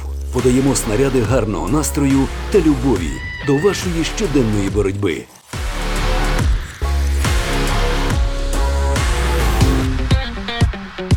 Радіотерапія. Корисна інформація про ваше здоров'я. Отже, продовжуємо ранковий напалм. З вами нагадаю Ліда Валькова та Іван Лисенко. І зараз е, про радіотерапію в рамках радіотерапії поговоримо про наш мозок. Я думаю, що всі е, з нас помітили, що під час цієї війни дуже сильно знижуються когнітивні здібності, Е, дуже сильно потерпає наш мозок від того постійного стресу, який ми переживаємо. І от експерти розповідає, розповідали про ті способи, які допомагають е, знизити ризик вікових когнітивних порушень. Але мені здається, що от наразі для українців це актуальна історія, навіть не щодо вікових якихось змін, а Е, взагалі в принципі. Я, як вже знаючи ці методи, я скажу, що це підтримка психологічного навантаження і майже всього, тому що перед цим в радіотерапіях ми проходили деякі не то що курси, а побажання, що робити для підтримки свого морального, психологічного та фізичного здоров'я. І вони майже всі одинакові, тобто не потрібно дуже багато чогось придумувати. Потрібно просто. Проходити той списочок, який ми ще зачитаємо. Да, але я просто хотіла перед цим в тебе спитати. В мене в одної так, чи ти теж по собі помітив, що з початком з триванням цієї війни, ну от я відверто стала якась трошки тупа. Ну от в тому плані, що я тепер мені важче, е, важче концентруватися, я гірше все запам'ятовую, я постійно про щось обов'язково про щось забуваю. І Ну. от мені здається, що знаєш, я в якийсь момент злякалася, що от стареча деменція до мене прийшла заздалегідь. Я тебе хочу заспокоїти. Якщо в когось якісь проблеми такі самі, і теж заспокойте. Не переживайте, і я такий самий. А, то окей, нас багато, фа- е, ми факт в тому, такі що всі. просто навіть коли ти заплановуєш якісь дії, е, ідеї, дивись. е, Є багато всяких факторів, про які тобі можуть перебити щось. Це як мінімум повітряна тривога. І ти починаєш згадувати рідних, якихось ще щось. Це відволікає. В цьому нічого страшного немає. Це нормально. Тим паче, е, за нашим становищем, багато хто змінив свою е, постійну роботу. Тобто, е, хто займався чимось своїм, тобто якимось там, я не знаю, ну іншим. І тут е, перемінили свою специфіку роботи, і для них це ще незвично. Тобто деякі люди, ті, хто Деякі взагалі он взяли в Е. руки автомати, хоча там вчора ще писали книжки, знімали кінофільми чи малювали картини. так і, і чистили унітази, і ставили їх, і багато різної роботи. І вбиральники були, і багато хто у нас захищає. Е, я маю на увазі, що у нас велика кількість, набагато більший відсоток, вони вже приходять до стабільної роботи, Мгм. одинакової, якою вже займаються багато років. І зараз і А все цього- зараз змінилося. Так, із-за Багато хто ти- втратив свою одну роботу, пішов пішов на іншу, і все це так. хаос в голові, і Да. просто ти не можеш зібратися. А ось е, є всякі побажання такі, які можуть стабілізувати. І до речі, тут підказують, що це навпаки корисно, що є заміна різної Да? роботи і е, різний, е, тобто мозок постійно працює. Ну давайте, давайте, е, давайте. Да, бачу, це е, експерти радять освоювати все нове. Чим частіше мозку доводиться освоювати новий для нього досвід, тим більш стійким він виявляється до впливу старіння. Е, З віком, ну і я так розумію, що в принципі порушення когнітивних здібностей е, менше торкається тих, хто постійно щось новеньке, новеньким навантажує свій мозок. Так, так, так. Ну так, але це треба частіше вибиратися в нові місця, займатися новою для себе діяльністю, пробувати нові страви, нові запахи, читати нові журнали. В побуті також корисно щось міняти, наприклад, обстановку, якісь ритуали, черговість дій, що увійшли в звичку. Корисно навіть міняти руки, виконувати щось лівою, а не правою рукою. Ну і загалом не занурюватися в рутину. Тобто потрібно робити щось новеньке, щось зробіть, робіть все по-новому. Намагайтеся запустити свій мозок, е, тому що тут, як і Можна розповідають, навіть що велика кількість людей Да. боїться змін. Змін і вже звикли, тобто до системи цієї роботи. І за цього мозок не працює, він не розвивається. Тобто можна навіть спробувати піти на роботу іншою Іншою дорогою. дорогою, трішки переставити мебель, е, змінити звичку дії дня. І я Е, просто прямо зараз бачу, як е, в багатьох квартирах почуває, починається пересування меблів, тому що в нас перестановочка. Ну, хоча б так, але це дуже корисно. Що Е, ще Також радять? пропонують ігри, шахи, шашки, нарди, преферанс, покер, комп'ютерні ігри. Все це змушує мозок посилювати думки та прораховувати ходи на декілька кроків вперед. Чим частіше став, ну, ставляться перед е, людьми завдання стратегічного мислення, тим активніше в нього розвиваються нейронні зв'язки, сприяючи збереженню розуму до глибокої старості. Що ще радять? Радять читати. Читання доступний водночас ефективний спосіб навантаження. Корисно читати як вголос, так і про себе. Різні способи читання активізують різні ділянки мозку. Ось І от також. поки ми з тобою зачитуємо ці поради, ми з тобою теж навантажимо гарненько наш мозок. Так, насправді Тому ми І ось і для когось, хто читає постійно вголос, тобто змініть, спробуйте свою традицію змінити е, мовчки або навпаки. Щось придумайте по-своєму. Також е, пропонують рахувати вручну. Тобто, по можливості не користуватися калькулятором, використовувати розрахунки за допомогою ручки і паперу, або на пальцях таке тренування математичні здібності розвине. Ну і мозок. І при... Мозок велику- підбадьориться. Так, велику користь Я дасть, думаю, що тому мозок офігіє, тому що такий в сенсі ми зараз будемо рахувати з тобою в стовпчик. Типу, ми цим не займалися Слухай, з тобою, почекай, я- закінчивши школу. А як це робиться? І ось, ось ти бачиш, понеслося. і тут повезе, якщо є дитина вдома, яка прийде школярик і скаже, па, ма, ну От, дивіться, як то робиться, господи. Е, так, що ще радять? Стежити за харчуванням. Для покращення пам'яті та уваги вчені радять їсти фрукти, овочі, крупи, а також обов'язково білок. Це риба, пісне м'ясо, птиця без шкіри. І корисні ненасичені жири. Дуже важливо доволі багато пити води. Її нестача сприва- е, сприяє розумовій сплутанині і втраті пам'яті.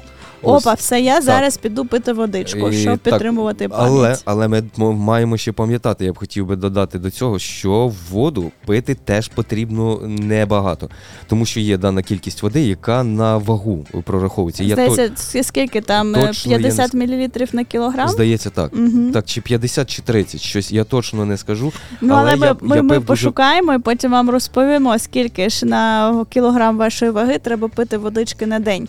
Так, що ще? Ну, звичайно ж, вам не сподобається ця порада. Е, Я знаю, вона нікому ні, Вона нікому не подобається, тому що ця порада насправді вона універсальна. Коли людина хоче схуднути, їй це пропонують Е, робити. коли- Коли, коли людина хоче е, там серце, щоб в неї краще працювало, їй це. Е, Також психологічно, морально і якраз Да, бачиш от за будь-яких обставин людині пропонують що?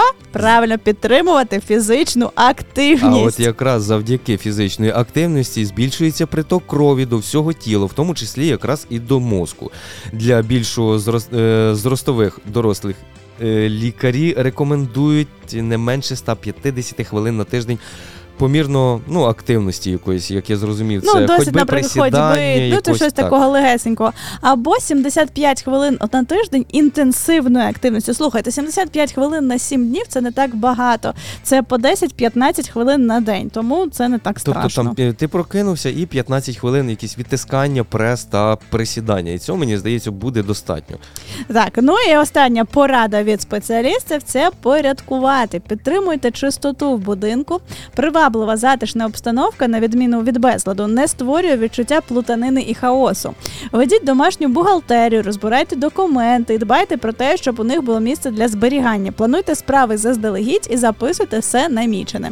Висока здатність до самоорганізації е, один з кращих способів зберегти свою самостійність та таку жваву роботу вашого мозку. Е, я тут трішки скажу одне, що в останньому можуть бути якісь консенсуси такі, тому що заплановане у нас трішки зараз буває, що ламається. Тобто ти плануєш, і у нас багато факторів таких зараз перебуває, якраз що е, є великий відсоток неможливості виконання цієї задачі, або щось може перемінитися. Ну так, звичайно, але якісь речі ти можеш планувати плюс-мінус там свій бюджет, ти можеш на, на прибирати в, свої, в своєму домі, а ти можеш хоча б приблизно там зберігати порядок прийому їжі, не знаю, планувати. Ну і якісь такі якийсь речі. поход в магазин, так, Да, якусь покупку, да. щось якесь елементарне, і воно теж дасть якраз у розвитку і приторможення старіння мізків.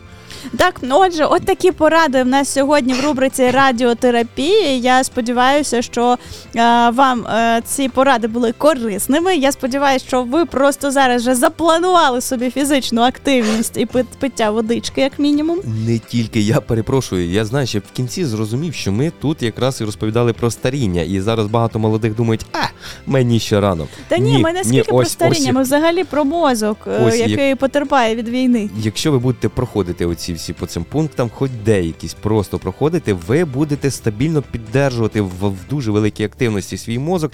Він буде працювати разом із вами і на вас.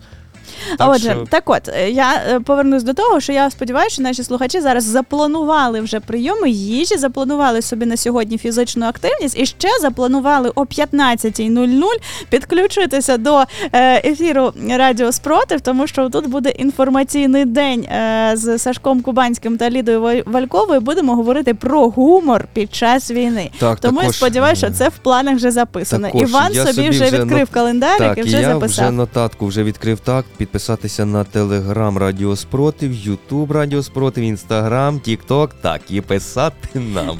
да.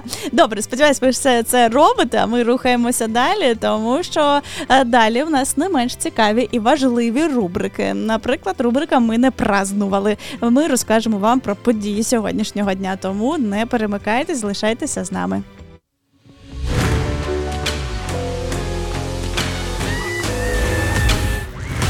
Ранковий напалм на радіо Спротив.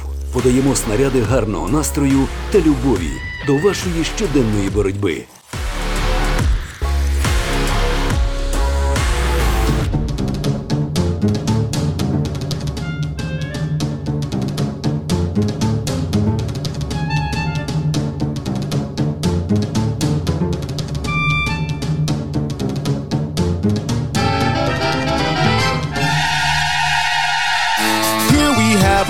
Our friend. He went to bed and now he's in his head. And now he is on the brink, finding out that there's no way of him getting out. The creatures, they give a wink. They're getting closer even as we speak. Even if he tried to shriek, then he may not even get away. His eyes, and when he opened them, he was surprised. His room, it wasn't back again. This nightmare world had swallowed him. He thought real hard and tried to use his wits so that he could reduce the danger that this place had brought. This was not like anything he fought. Bendy was surrounded by the creatures, they had tracked him down. Jump to the left, crouch to the side. There's no place that he could hide. He could not understand how he got to this land. All he knows is that his fate is in somebody's hands. Hellfire will be right. How long to the end? I wonder how long he can defend. Ah! Here we have our friend of ink. He went to bed and now he's in his head. And now he is on the brink, finding out that there's no way of him getting out. The creatures, they give a wink. They're getting closer even as we speak. Even if he tried to shriek, then he may not even get away. Creatures from the ocean deep, inanimated objects made him think. Wondering when this torture ends, the darkness round him just descends. He holds his breath just long enough. The road thus far's been more than rough. Maybe he'll try to close his eyes and wake up to his room alive.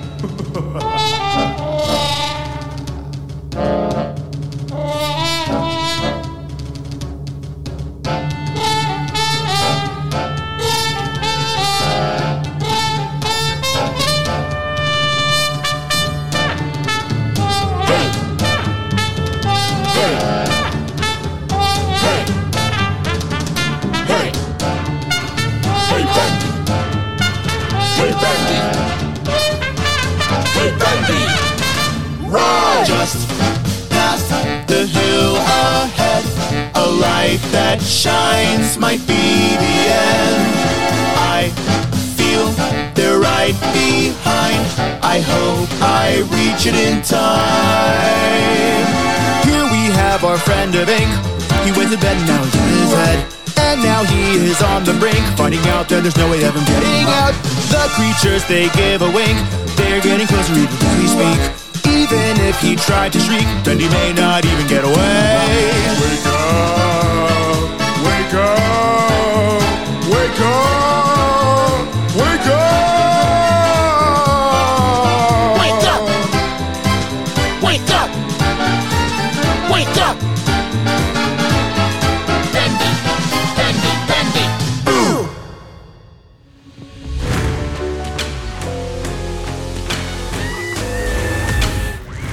Ранковий напалм на радіо Спротив. Подаємо снаряди гарного настрою та любові до вашої щоденної боротьби.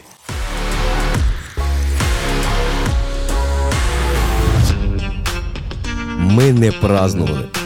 Свята і важливі дати, про які ми навіть не знали. Так, е, про е, важливі дати і свята, які ми не знали. По-перше, я не знала, що сьогодні, в цей день, 12 вересня, народилася Еліна Світоліна, українська відома тенісистка. А я не знала. А Але я не тепер знав. знаю і вітаю Еліну Світоліну, яка захищає честь нашої країни е, на в світі спорту на тенісних кортах. Дуже дуже крута, З днем народження. Е, так, е, що ще сьогодні сталося 12 вересня? Ну так, з ще з іменинників є Станіслав Лем. Якщо хто не знав, це польський письменник фантаст єврейського походження, і це найбільше перекладений польський письменник. Е, якщо ви його не читали, то я, до речі, вам дуже дуже дуже раджу. Я от. такого не читав. Чу-чу-чу. Я тобі дуже раджу почитати. Я це Соляріс. Якщо ти знаєш, був фільм, до речі, навіть Соляріс. Це от Станіслава Лема. Я Станіслав, мабуть. Ну, я чесно не знаю. Я може і бачив його, але щось назву не можу пригадати. Ну, отже, власне, якщо ви не знайомі також зі Станіславом Лемом, то я вам дуже раджу з ним познайомитися з його творчістю. Це дуже прикольна, е, класна література, направду. Е, Що ще е, сталося в цей день? Зараз я пройдуся по історії, а потім перейдемо до подій сьогоднішнього дня. В нас їх аж дві показує мені Іван, тобто не густо, не густо Але сьогодні зі святами. сьогодні, сьогодні є свято Збройних сил, а вже далі я розповім. Ой-ой-ой, ну добре, зараз давай я з історією закінчу, а потім ти розкажеш нам про збройні сили, тому що все, що стосується збройних сил, це завжди дуже цікаво, круто і варто того, щоб відсвяткувати. Так, ну але в цей день, в цей день. 1504 році, Оу. от так от я навіть пішла. Христофор Колумб у ході четвертого останнього плавання відправився з Америки в Іспанію. Отак от. А, так, що ще? А, 1789 році французький революціонер Жан-Поль Марат випустив перший номер, номер газети Друг народу. Такий трошки революційний сьогодні день. А, ну і що ще? А, 1958 році оце така новина для росіян.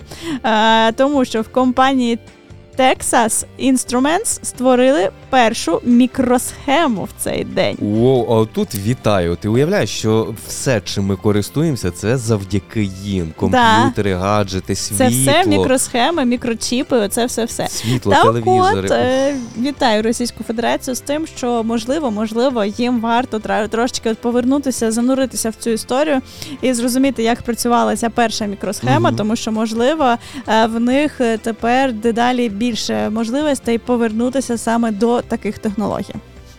Ну а ще в 91-му році, в цей день, у Києві було демонтовано монумент на честь жовтневого перевороту на Майдані Незалежності. І от е, як тепер вам новина з паралельного світу, що в Москві там десь відкрили пам'ятник Дзержинському. Да? Дзержинському чи а, да, Феліксу Дзержинському. Я не можу здається, да. Да, в Москві. От ми з вами прощаємося з якимись е, істо- з історією репресій, прощаємося з тим е, спадком радянщини.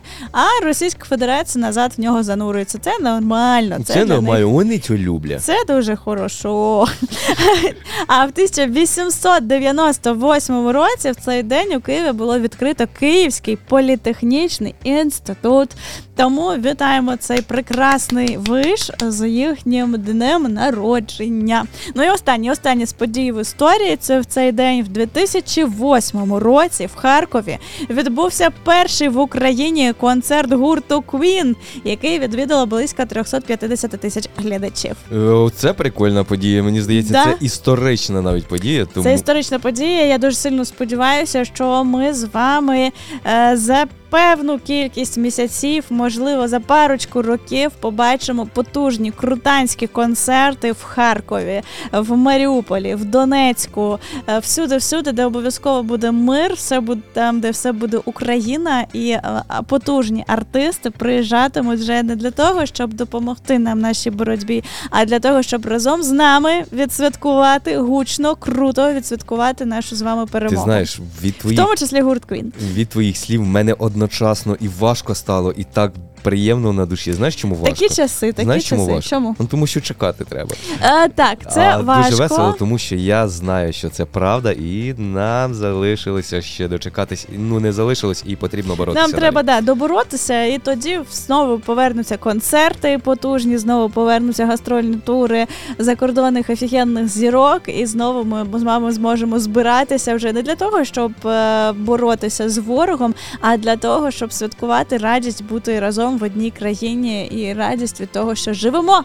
От а тепер переходимо до інших радостей, до сьогоднішніх свят. Так, я б хотів залишити це на солоденьке, але я Але не не можеш Я не можу стриматись, тому що сьогодні день фахівця радіоелектронної боротьби Збройних сил України. Юху! Тепер ти знаєш, якби там не знаю скількись там 5-7 років тому, я б взагалі не зрозуміла, що тут святкувати. Ну, типу, ну окей, якесь професійне свято, якихось там А на даний час А ти тепер розумієш, що радіоелектронна боротьба це мощ, це те, що, по-перше, е, присаджує російські безпілотники. Це те, що глушить їхній якийсь оці авіацію, зв'язок. все, все можливе, що може бути зв'язане з електронікою та радіо, передачами даних. Наші хлопці перекривають цю інформацію і не дають просто виступу. Просто за вони захищають нас на іншому рівні. Тому, тому я вітаю, вітаю всіх, е, для кого це професійне свято. Мені здається, що кожен українець тепер точно знає про що це свято. Це е, свято про те, що наш ворог стає глухим, сліпим і дурнуватим, е, коли працюють фахівці радіоелектронної боротьби. Я б хотів би зазначити, що святкування Дня фахівця радіоелектронної боротьби Збройних сил України було встановлене на 12 вересня.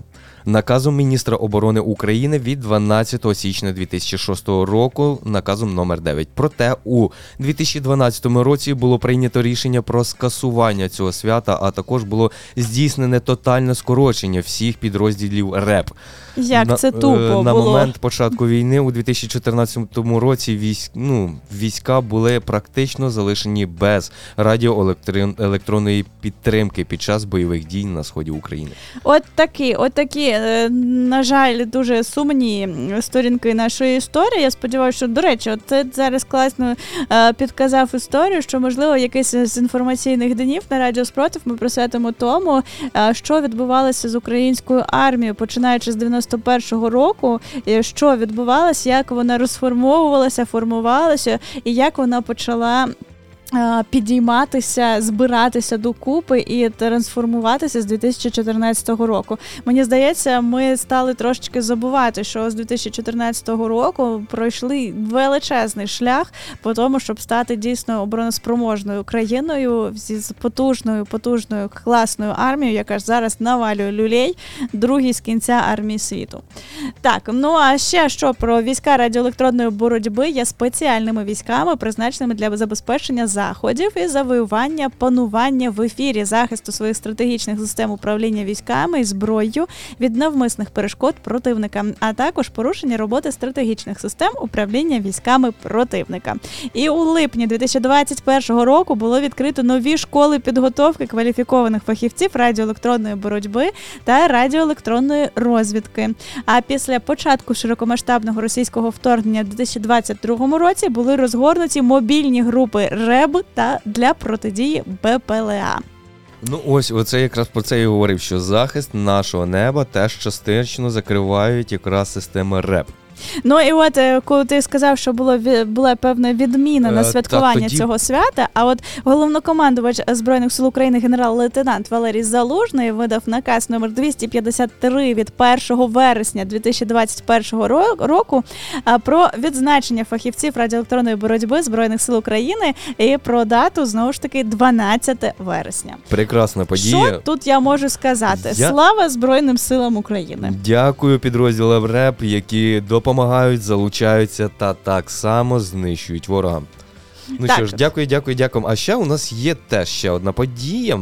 Е, я б її б зазначив би так: Міжнародний день Організації Об'єднаних Націй по співпраці Південь-Південь. Щось дуже загадкове і незрозуміле, якщо чесно. Так, і я напевно почну з того, що як заснувалося. У Ну. 1974 році Генеральна асамблея ООН затвердила створення спеціального підрозділу згідно з програмою розвитку ООН для сприйняття технічної співпраці між державами, що розвиваються. Ця ініці- Ініціатива стала причиною створення головного координаційного органу по співпраці Південь-Південь та, та трьох співпраць на міжнародній арені в межах системи ООН, управління ООН по співпраці Південь-Південь. І я тобі Щось скажу, дуже і нерозумному, я, я, не... нічого не І розумію. я якраз і хотів закінчити все, одно нічого не зрозумів. У 1978 році на конференції в Буенос-Айресі, учасниками якої стали країни з півдня.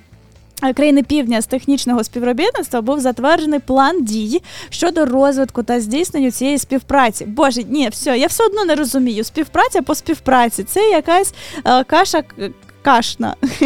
так, ну е, але нам пишуть, що співробітництво Південь-Південь це важлива ланка у міжнародних відносинах. Вона відкриває перед країнами з перехідною економікою чи економікою, яка розвивається, реальні можливості для поступового економічного зростання.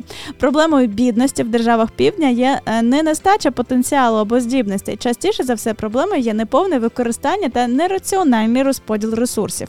А заручившись підтримкою, забезпечивши обмін знаннями та ідеями, країни півдня здатні зміцнити свої позиції. Е. Ну добре, якщо йде про зміцнення позиції, про розвиток, це круто. Ну, це типу ідея, Але я все одно мені така здається, намудрили. Намудрили, намудрили там щось. дуже багато придумали, і я тобі скажу, це типу як комісія, яка контролює витрати та розміщення, от і розвиток самих яких країн, коли вони попадають. Боже, Але який і... ти розумний, ти все зрозумів. Я нічого я не зрозумів зрозуміла. тільки по кінцю, все, що ти зачитала. Добре, але давай так. Я е, збавлю градус е, офіційності і серйозності, тому що ще сьогодні відзначають Міжнародний день в'язання гачком. Та міжнародний день усвідомленості, що б це не означало. Ну про зв'язання гачком, я думаю, зрозуміла. До речі, чому б ні, можете починати в'язати гачком або е, спицями, і можна нав'язати шкарпеток теплесеньких для наших оборонців. Чому б ні, можна і так долучитися до волонтерства. А міжнародний день усвідомленості. е, Вперше цей день провели у 2011 році, і це було видавництво. Wisdom Publications, яке займається випуском сучасних і старих книжок з буддійської філософії, а також практичних матеріалів про усвідомленість. І мета цього дня посилити інформованість суспільства про корисність та цінність усвідомленості. І до речі, Усвідомила? Я усвідомила, максимально усвідомила. Дослідження продемонстрували, що усвідомленість при сучасному ритмі життя здатна змінити людський погляд на повсякденні речі і ситуації. Так, ну і поки ви усвідомлюєте всю цю інформацію, я вам пропоную усвідомлено послухати хорошу музику. А, ну а вже потім ми перейдемо до наступних наших рубрик, обговоримо важливі, класні, теж корисні а, речі. Сподіваюся, що усвідомлення сьогодні війде в наш графік дня, і ми з вами станемо трошечки більш, а, ну я не знаю, якими просвітленими. Усвідомленими. Усвідомленими. Погнали. Вірити, любити, боротися краще разом. Ранковий напалм на радіо Спротив. Сьогодні ви не самі.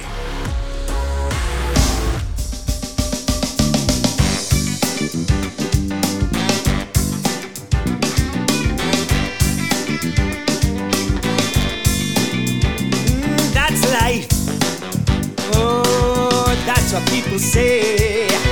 You're riding high in April, shut down in May. But I know I'm gonna change that tune.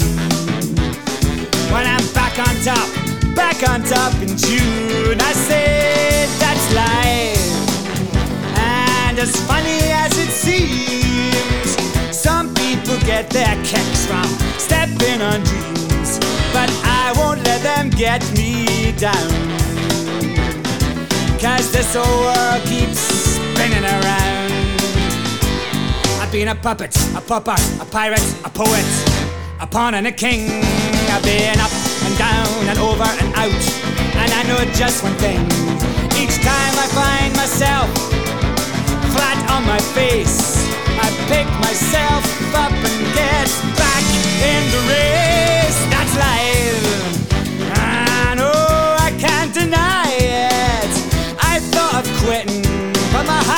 Ain't gonna buy it. But if I didn't think it was worth a try, I'd roll myself up in a big ball and die.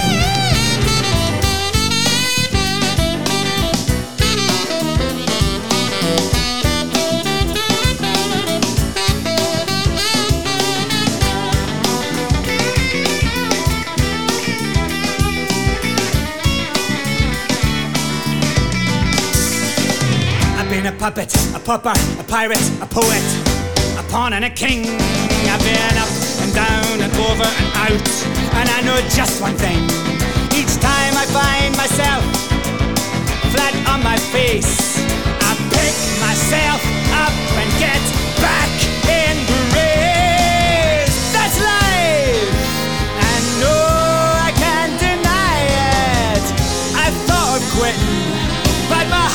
just ain't gonna buy it. But if nothing's kicking come this here July, I'm gonna roll myself up in a big ball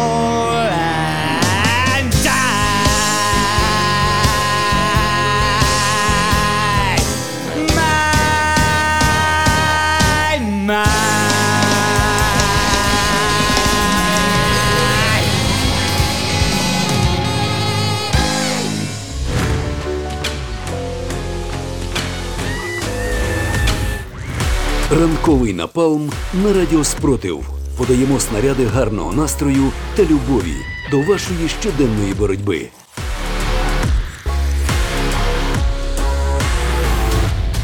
Протифейкова оборона. Брання здорового глузду від атак російської пропаганди. Тож продовжуємо ранковий напал на радіо спротив. І як вже ви почули, зараз будемо говорити про російські фейки і відбивати їх, отак відбивати, як панда кунг-фу. Е, так от, що Е, е, я б хотів би ще зазначити знову, як завжди. е, Фейки це така цікава інформація, яка приходить в соціальні мережі. Я просто попав на один заголовок, я не можу зазначити, що росіяни всіма методами і всякою. Хаотичним мисленням просто придумують історії і починають, починають вкидувати в інтернет.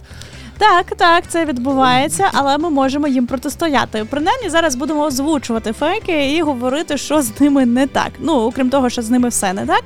Отже, в Україні продають православну книгу, згідно з якою вбивати росіян не гріх.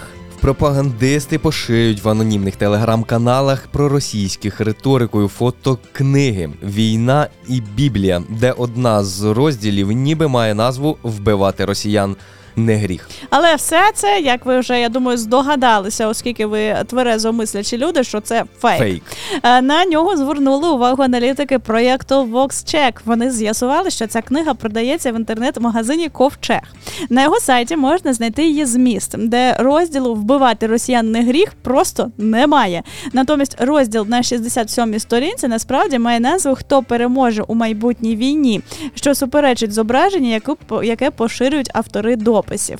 Ну, звичайно, що поширюючи такі фейки, пропагандисти хочуть виправдати дії Росії та звинуватити українців у богохульстві та споплюженні релігії. Мовляв, українська влада утискає справжню щиру віру і підлаштовує її під свої політичні цілі. От так Я от. просто знаю способи, що у Російська Федерація теж все-таки, е, як тобі сказати, все-таки вона максимально релігію підв'язує в своїх мер- сферах Мгм. до війни, якраз ну щоб українську і таку книжку вже знайшли. Просто якщо придивитися навіть на фото цих. там навіть трішки не змогли підібрати на фоторедакторі цей текст. Я знаю Розмір. іншу книжку, дуже хорошу, яка дуже може стати такою настільною книгою поряд із релігійною літературою. Ця книга називається зараз по буквах вам зачитую Й, Б, Н. Далі інше слово Б, Л, Д, пробіл, Р, С, Н. А, от така книга продається. От мені здається, що от в ній можна знайти багато чого про росіян цікавого. А от книги, в якій би було написано, що вбивати росіян не гріх, це суцільна маячня. А, тому що е, власне нащо нам це все пояснювати? І очевидно, що Російська Федерація намагається. Просто створити з нас в усвідомленні росіян якихось монстрів, не людей, яких нібито е, теж не гріх вбивати. Але це не змінює фактів. А що ще з фейків? От такий у нас є ще Так. Пропагандисти поширюють в анонімних телеграм-каналах і про кремлівською риторикою інформацію, ніби в Росії продають чіпси бренду Pringles із гео... ну так, ну не ржи. Ну так, звичайно, нам перепрошую, смішно це. стрічкою та На- на... тубусі російське пропагандисту в оформленні були надпись з смаком перемоги. Так, Іван, ти проржав весь текст. Так не ну не годиться так робити. Я розумію, що тобі мо- то смішно, Вибачте, але хтось так- ведеться. Вибачте, так, не можна, це не можна Ще так раз, в Росії е, показують картинки і пишуть, що нібито Pringles, ви всі знаєте ці чіпси, е, що вони продаються в Росії з георгіївською стрічкою на тубусі, російським прапором в оформленні та нібито смаком перемоги. Так, от, да, да, не тиця мені, я бачу цю картинку. Та от це фейк. Тим не менш, це фейк, і е, будь-яка людина, яка вміє користуватися фотошопом, вона в принципі може створити е, чіпси Pringles на картинці з будь-яким смаком і будь-якими лозунгами. Але на ці чіпси звернули увагу аналітики проекту VoxCheck. Вони з'ясували, е, що компанія Kellogg, що є власником бренду Pringles, припинила постачання своїх товарів на російський ринок після повномасштабного вторгнення Росії в Україну. Крім того, в грудні 2022 року Kellogg продала свої потужності місцевому виробнику та не виготовляє продукцію для російських споживачів. Фахівці проекту також помітили, що на полиці, де автор відео бере тубус із чіпсами, немає цінників саме на цю категорію товару. Крім того, навколо немає іншої продукції Pringles. І у російських інтернет-магазинах чіпсів зі смаком перемоги не продають. Ну тому що перемоги в них не буде, тому і наші чіпси продавати. Е, Найімовірніше, фейкову упаковку зробили спеціально для цього відео. Крім того, на ній зображено старий логотип бренду, а вуса маскота пофарбовані в кольори прапора Росії. Однак в 2021 році компанія провела ребрендинг. Аналітики VoxCheck також пошукали штрих-код, вказаний на тубусі, з'ясували, що ним маркували лімітовану серію чіпсів бренду зі смаком рамену з куркою. І от, поширюючи такі фейки, пропагандисти хочуть дискредитувати західні компанії та викликати сумнів у доцільності та ефективності санкцій проти Росії. Мовляв, насправді західні компанії не виходять з російського ринку та навіть підтримують війну. Але, але ми знаємо, що все це не так. Але ти знаєш, Іване, я от хочу е, стосовно цієї новини, знаєш, що обговорити? Ти помітив, наскільки складно стало ходити в магазин в Україні? Складно в магазин ходити? Да, от мені стало дуже складно. А тому, що ми прекрасно знаємо, що є компанії, дійсно, от як от. Е, е, Ця компанія Kellogg, що виробляє чіпси Pringles, які вийшли з російського ринку і чесно заявили про те, що вони не підтримують війну в Україні. Але ж є компанії, які не припинили. А ти на цю тему? Да, і я розумію, що знаєш, тепер кожного разу ти заходиш, і тобі ж не хочеться бути спонсором війни е, Російської Федерації проти України. Тобі не хочеться підтримувати копійчиною, тим більше е, цих виробників, і е, за рахунок яких потім ракети летять в твій будинок. І тепер так важко це знаєш, ти постійно заходиш і перевіряєш, а ця компанія вийшла чи не вийшла з російського ринку, а ця компанія продовжує спонсорувати тероризм чи не продовжує, і стало дуже Я важко. з тобою згоден. Ще деякі є компанії, які тримають зв'язок і там, і там, якби хочуть на всі стільці сісти, але мені здається, чим далі, тим більше вони починають відписуватись все-таки.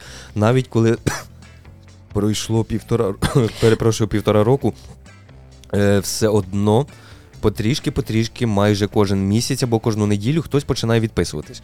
Е, ну да, да. Ну але але все одно маємо компанії, які все ще не роздуплилися, і оце стало дуже важко. А. Але. Але це коли я читаю такі новини і е, такі фейки Російської Федерації, я розумію, наскільки для них це важливо, і наскільки їм боляче насправді від тих всіх санкцій і від виходу брендів з їхніх Е, багато хто не знає, де закуповуватись одежею за смаколики. Я взагалі мовчу. Як я пам'ятаю, там були переходи дуже багато на всякі альтернативи. Навіть в якійсь області е, запропонували всім людям замість солодкої води березовий сік. Ти пам'ятаєш таке було? Да, Е, по щось таке бер- пам'ятаю. Там дуже багато берез, ну як я зрозумів, такий масив якийсь. І на кожній майже березі, чи там через одну стоїть велика баклаха зі стаканчиками і все. Ось ти хочеш попити, йди в ліс. Все, от гуляй лісом. Ну, такое. Е, заміни, альтернативи, я не знаю. Там замість багато яких продуктів, овочей, все, їжте буряк, все там. Ну, от, е, Ну, то нехай, ну, да, все, вони переходять на все таке, тому що все одно постійно щось відписується. Е, ну, і тому Мерседес будемо- не одразу теж списався. Да, да, вони і пізніше, і Соловйова якраз зірвало. Мені так да, я пам'ятаю, ми з тобою слухали якраз в покемонах Путіна, як він кричав на виробників машин. І це, це одні з перших були. Так. Ну добре. А на цьому наша протифейкова оборона добігає кінця. Сподіваюсь, що ви впізнали ці фейки і е, точно на них не поведетеся, навіть незважаючи на те, що більше з них відверто смішні. Але знаєте, смішно, смішно, але іноді це і потрапляє нам в серденько, коли ми з вами, наприклад, е, не дуже підготовані до відбиття фейків. Якщо ми вразливі в цей момент, то може і, І- попасти в нас. І якраз для цього була зроблена ця рубрика для розвитку критичного мислення і е, якраз розвити це інформаційну гігієну, знання якраз до цієї гігієни, щоб ви не велися просто на такі е, фейки та на таку пропаганду. Також ми пропонуємо перевіряти всяку інформацію, якої ви не довіряєте, або бачити сумління на детектор медіа. Тут багато чого вони розформовують та перевіряють. Так що не боїмося і заходимо на цей сайт, тепер перепровіряємо інформацію. Також я хотів би нагадати, що є Телеграм, Тікток, Інстаграм, Ютуб і не Радіо Спротив. Радіо, Радіо Спротив. І не забуваємося підписуватись, коментувати, присилати нам якісь пісеньки. Ми їх будемо ставити, замовляти побажання та якісь привітання. Також не забуваємо, що о 15.00 ми заходимо в ефір, щоб послухати про гумор е, на тему гумор і війна. Е, Сьогодні Сашко Кубанського та Ліду Валькову. А зараз ми прямуємо далі, слухаємо приємну музику і далі готуємося до цього продуктивного класного дня.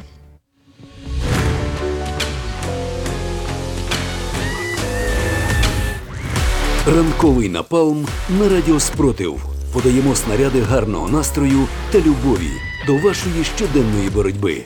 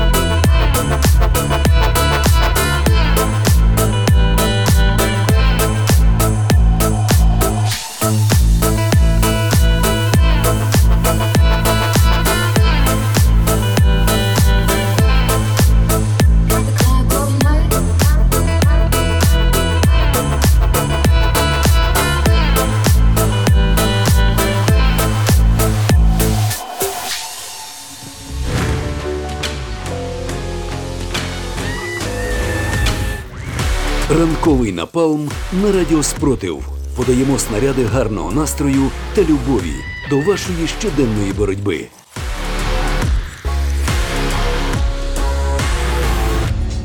І поки ранковий напалм потихеньку добігає кінця, я бачу, що в нас е, лишилося ще трошечки часу, щоб розповісти вам про деякі новини, які стосуються країни-агресорки, але які можуть трошечки е, нам з вами. Потішити цього ранку, і ну не те що навіть не однією країною агресоркою, а двох, тому що Білорусь е, країна, яка підтримує Російську Федерацію і є такою таким е, полігоном для російських військових. І тому зараз вам парочка новин, які можливо потішать вас сьогодні і зроблять ваш ранок більш таким радісним. Я тобі скажу на тему Білорусі, ти попала якраз в ціль у зв'язку з збільшенням кількості спроб нелегального перетину латвійсько-білоруського кордону. Начальник державної прикордонної охорони Гунті Спуяц запропонує уряду закрити прикордонний пункт у Сілені. Отже, бачимо, що закривається потихеньку, закриваються кордони для білорусів і Е, росіян. Тут, тут ще просто ще така цікава інформація. Про це повідомляє Європейська Правда. За словами Пуяца, минулого тижня спостерігалася ймовірна на. Найважча ситуація за останні три роки. Він зазначає, що за тиждень незаконно перетнули ну, перетнути кордон спробували 892 людини. Ого, отже, бачимо, от коли кажуть, що білоруси підтримують Лукашенка, а росіяни Путіна по чергам з нелегалів, які намагаються прорватися через кордони і залишити територію цих диктаторів, то от ми можемо бачити, яка то підтримка. За, ос- за останню неділю около тисячі людей. Так, так, е, нічого також ж там підрозділи охорони якби доповнюють себе Національною гвардією. е, Та Латвія вже відправила та прибули 20 литовських прикордонників на допомогу. Ну Це тому вже- що те, це ж я уявляю, як вони там пнуться, пнуться і намагаються втекти з від е, Лукашенка, але дивно, чому вони не намагаються це зробити у законний спосіб. Е, Ну не виходить, їх теж не випускають, як я зрозумів, або по якимось причинам ще не впускають. Але яка ж причин може бути, як не агресія? Наприклад, а я тобі хочу так відпо- відповідь новину ще розповісти про те, що проблеми будуть і в росіян, які нам будуть намагатися перетнути кордон з європейськими з країнами Європейського союзу. А тому, що під час перетину кордону з європейським союзом у громадян Російської Федерації можуть конфіскувати авто, телефони, іншу техніку та цінні речі. Вау. От такої. Про це йдеться в новому документі Єврокомісії. Такі правила набули чинності після продовження санкцій ЄС проти Росії у липні цього року. У документі зазначено, що якщо росіяни в'їжджають на власному автотранспорті, то за нормативами ЄС це вважатиметься нелегальним імпортом. Відповідно, такий транспорт можуть конфіскувати незалежно від того, з якими цілями і на який термін він ввозиться. Заборона також поширюється на ввезення причепів і напівпричепів для перевезення будь-яких вантажів, а також транспортування і використання яхт. І російські бізнесмени, які намагалися свої яхти приховати, перевезти, заплакали, мабуть, від цієї новини. І крім цього, у громадян Російської Федерації можуть вилучити косметику. Валізи, техніку, вироби зі шкіри та хутра, напівдорогоцінне і дорогоцінне каміння та фотокамери. Тому що не варто, не варто в е, представникам країни-агресорки, які е, підтримують війну, не варто їм це ввозити своє на А я, Європейського якщо чесно, Союзу. хотів би побачити авто з прицепом, просто яке напакований прицеп, от чисто таким, знаєш, як е, хламом якимось, а от машина забита от ювел- ювелірними виробами і десь приїхала в Європу, віджали цю машину, а хазяїну залишили прицеп. І я б хотів би подивитися, як він його тягне десь. Ну, е, слухай, не, не, не, не заради радості нашої ця новина, звичайно ж. Але е, суть то в тому, що дуже багато росіян, таких хитро, хитромудрих, які не засудили війну проти України, але які тепер нишком-тишком намагаються вивести своє майно за кордон і там трошечки собі розжитися, купити десь будиночок собі на березі моря і сидіти, і робити вигляд, що я поза політикою, я маленька людина, і що я можу зробити. І от проти таких дій, мабуть, це буде дуже гарно працювати. І. Соловйов, мабуть, вже знову заплакав крокодилячими слізьми. Він тому вже надіявся свої мерседеси просто у Німеччині, напевно, відремонтувати, а тут а ні тут зась. ніт, ніт так не вийде. От такі новини, друзі, от такі, Так. такі історії. На цьому я сподіваюся, що ми все ж таки вам підняли трошки настрій такими новинами, е, розповіли вам корисне, цікаве, е, відловили покемонів Путіна сьогодні, е, відбили російський фейк. У нас продуктивний ранок вийшов. Так, також, Погодься. також ми знаємо тепер, як запускати свої мізки і обороняти їх від старості. Так, точно. Отже, і тепер мусимо з вами прощатися на цю годину, але нагадую вам знову ж таки, що о 15.00 ми з Сашком Кубанським чекаємо вас на хвилях нашого інтернет-радіо Спротив, щоб ви послухали про те, е, що ми будемо говорити про гумор під час війни. Іван вже знову відкриває свій календар, перевіряє, чи нагадування він собі поставив на 15.00 Так, чи на ні. 15.00 я записав, також ще записав за Телеграм, Ютуб, Тікток і Інстаграм. Що потрібно Точно, на які треба вам теж варто підписатися, тому що там е, ми е, в- шбурляємо туди багато багато корисної, цікавої і іноді веселої інформації. Тому е, тримайтеся в гарному гуморі, тримайтеся бадьорими, тримайтеся розумничками, які не ведуться на російські фейки. А на цьому ранковий напалм завершується. Так, я з вами буду прощатися, але до наступного ранку я буду намагатися кожен ранок підіймати вам настрій та бадьорити. А через декілька хвилин Ліда Валькова повернеться у вас до вас з актуальними новинами, які відбулися за сьогодні. Ну що ж, будемо прощатися з вами. А ми до зустрічі до завтра. Па-па. Всім па-па, цьом!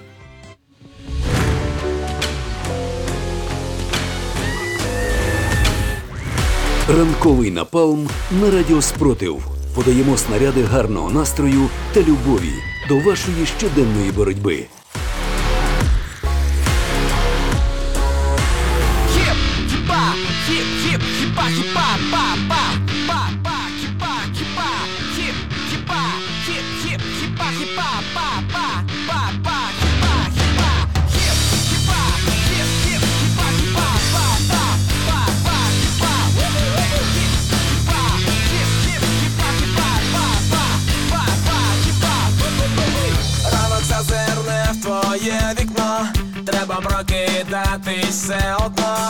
Одно. Лишай всі справи геть на двір, хай заграє літо звідусіль. Ти крокуєш містом, а між тим перехожі посміхаються тобі, і вони це роблять залюбки, бо ніхто не хоче бути злим, бо ніхто не хоче, бо ніхто не хоче, бо ніхто не хоче бути. Бо ніхто не хоче, бо ніхто не хоче, бо ніхто не хоче. Частіше посміхатись, а сумувати нам не варто. Чому не можна жартувати? Спитай, спитай. Давай частіше посміхатись, а сумувати нам не варто. Чому не можна розважатись?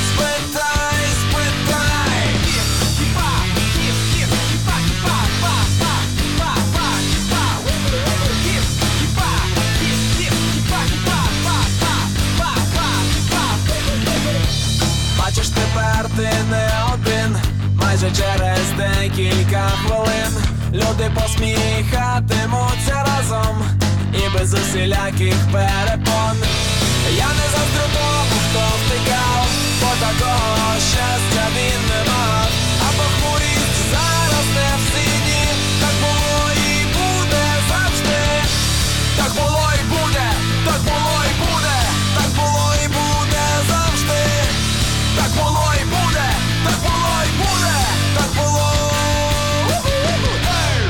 Частіше посміхатись, а сумувати нам не варто.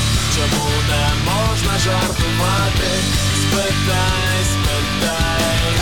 Давай частіше посміхатись, а сумувати нам не варто. Чому не можна розважатись? Спитай.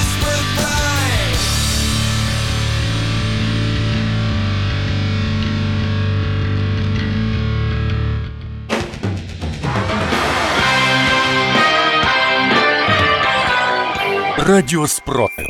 Радіо визвольного руху. Новини на Радіо Спротив. Вітаю студії Радіо Спротив Ліда Валькова. Сьогодні 12 вересня, 566-та доба повномасштабної війни, коли українці захищають себе та весь цивілізований світ від російської агресії. У випуску новин розповідаємо про головне. У ніч проти 12 вересня російські терористи обстріляли Нікополь і Марганець на Дніпропетровщині з важкої артилерії. Через ворожу атаку були пошкоджені будинки, магазини, газогони і лінії електропередач. Про це повідомив очільник Дніпро ОВА Сергій Лисак.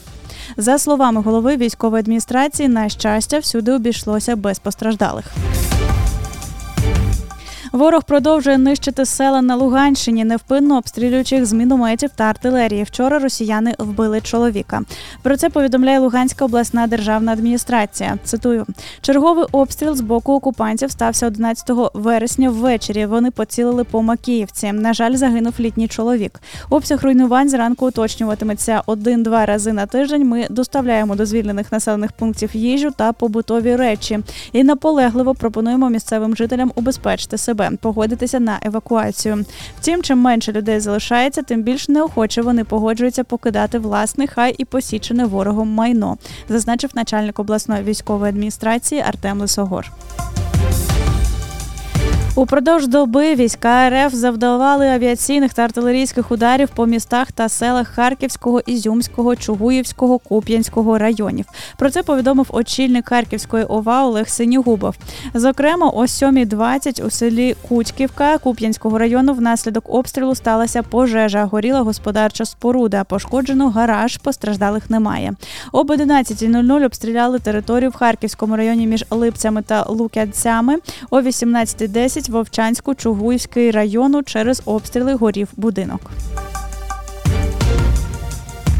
У ніч на 12 вересня російська окупаційна влада майже на годину перекривала незаконно збудований Кримський міст. Людей, які перебували на мосту та в зоні огляду, попросили зберігати спокій, дотримуватися вказівок співробітників транспортної безпеки. Через 50 хвилин рух мостом відновили, але російські пропагандисти не повідомили причину перекриття мосту. Тимчасово окупованому Донецьку у ДТП загинув так званий воєнкор Геннадій Дубовий. Про це повідомили російські пропагандистські змі. ДТП сталося на перехресті бульвару Шевченка і вулиці Артема. На місці загибелі чоловіка були розсипані квіти. Дубовий був головним редактором так званої газети ДНР Голос народа, Голос Республіки і висвітлював діяльність підрозділу загиблого бойовика Арсена Павлова із позивним Моторола. Також він брав участь у бойових діях проти України. Після проведення псевдовиборів на тимчасово окупованих територіях України російські загарбники почали проводити заміну так званих волонтерів із кремлівських молодіжних рухів. Про це повідомив Центр національного спротиву. Йдеться про путінських посіпак з молодої гвардії, які на так званих виборах імітували роль спостерігачів і забезпечували масовку для пропагандистських сюжетів.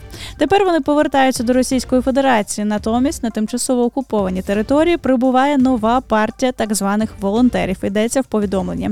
Це не зауважує, що ці добровольці отримують зарплату за свою роботу в тимчасово окупованих районах України, а також мають преференції від своїх навчальних закладів. Речник ВМС Дмитро Плетенчук пояснив, що повернення під контроль України вишок бойка дозволить посилити охорону та оборону узбережжя Чорного моря. У коментарі Суспільному він відзначив, що операція ГУР Міністерства оборони стала можливою завдяки діяльності берегових ракетно-артилерійських військ, адже вони унеможливлюють появу російських військових кораблів біля платформ. Плетенчук додав, що з цього об'єкта вже демонтували обладнання, яке допомагало російським військовим відстежувати надводну обстановку. Цитую, це дозволяє нам залишити їх без відповідної інформації. Вони не зможуть вчасно реагувати або щось планувати в нашій акваторії. Тому значення це має велике і для Одеської області в першу чергу, пояснив він. Упродовж 11 вересня українські війська продовжили контрнаступальні операції в Донецькій і Запорізькій областях. Зокрема, просунулися в районі Бахмута і на заході Запорізької області. Мають успіх в районі Кліщіївки та Андріївки. Про це йдеться в щоденному звіті Інституту вивчення війни. За останню добу Сили оборони України ліквідували 550 російських загарбників. А з вами була Ліда Валькова з випуском новин на Радіо Спротив. Тримаємо стрій, віримо в сили оборони та в нашу спільну перемогу.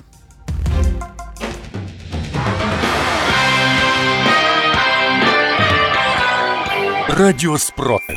Радіо визвольного руху.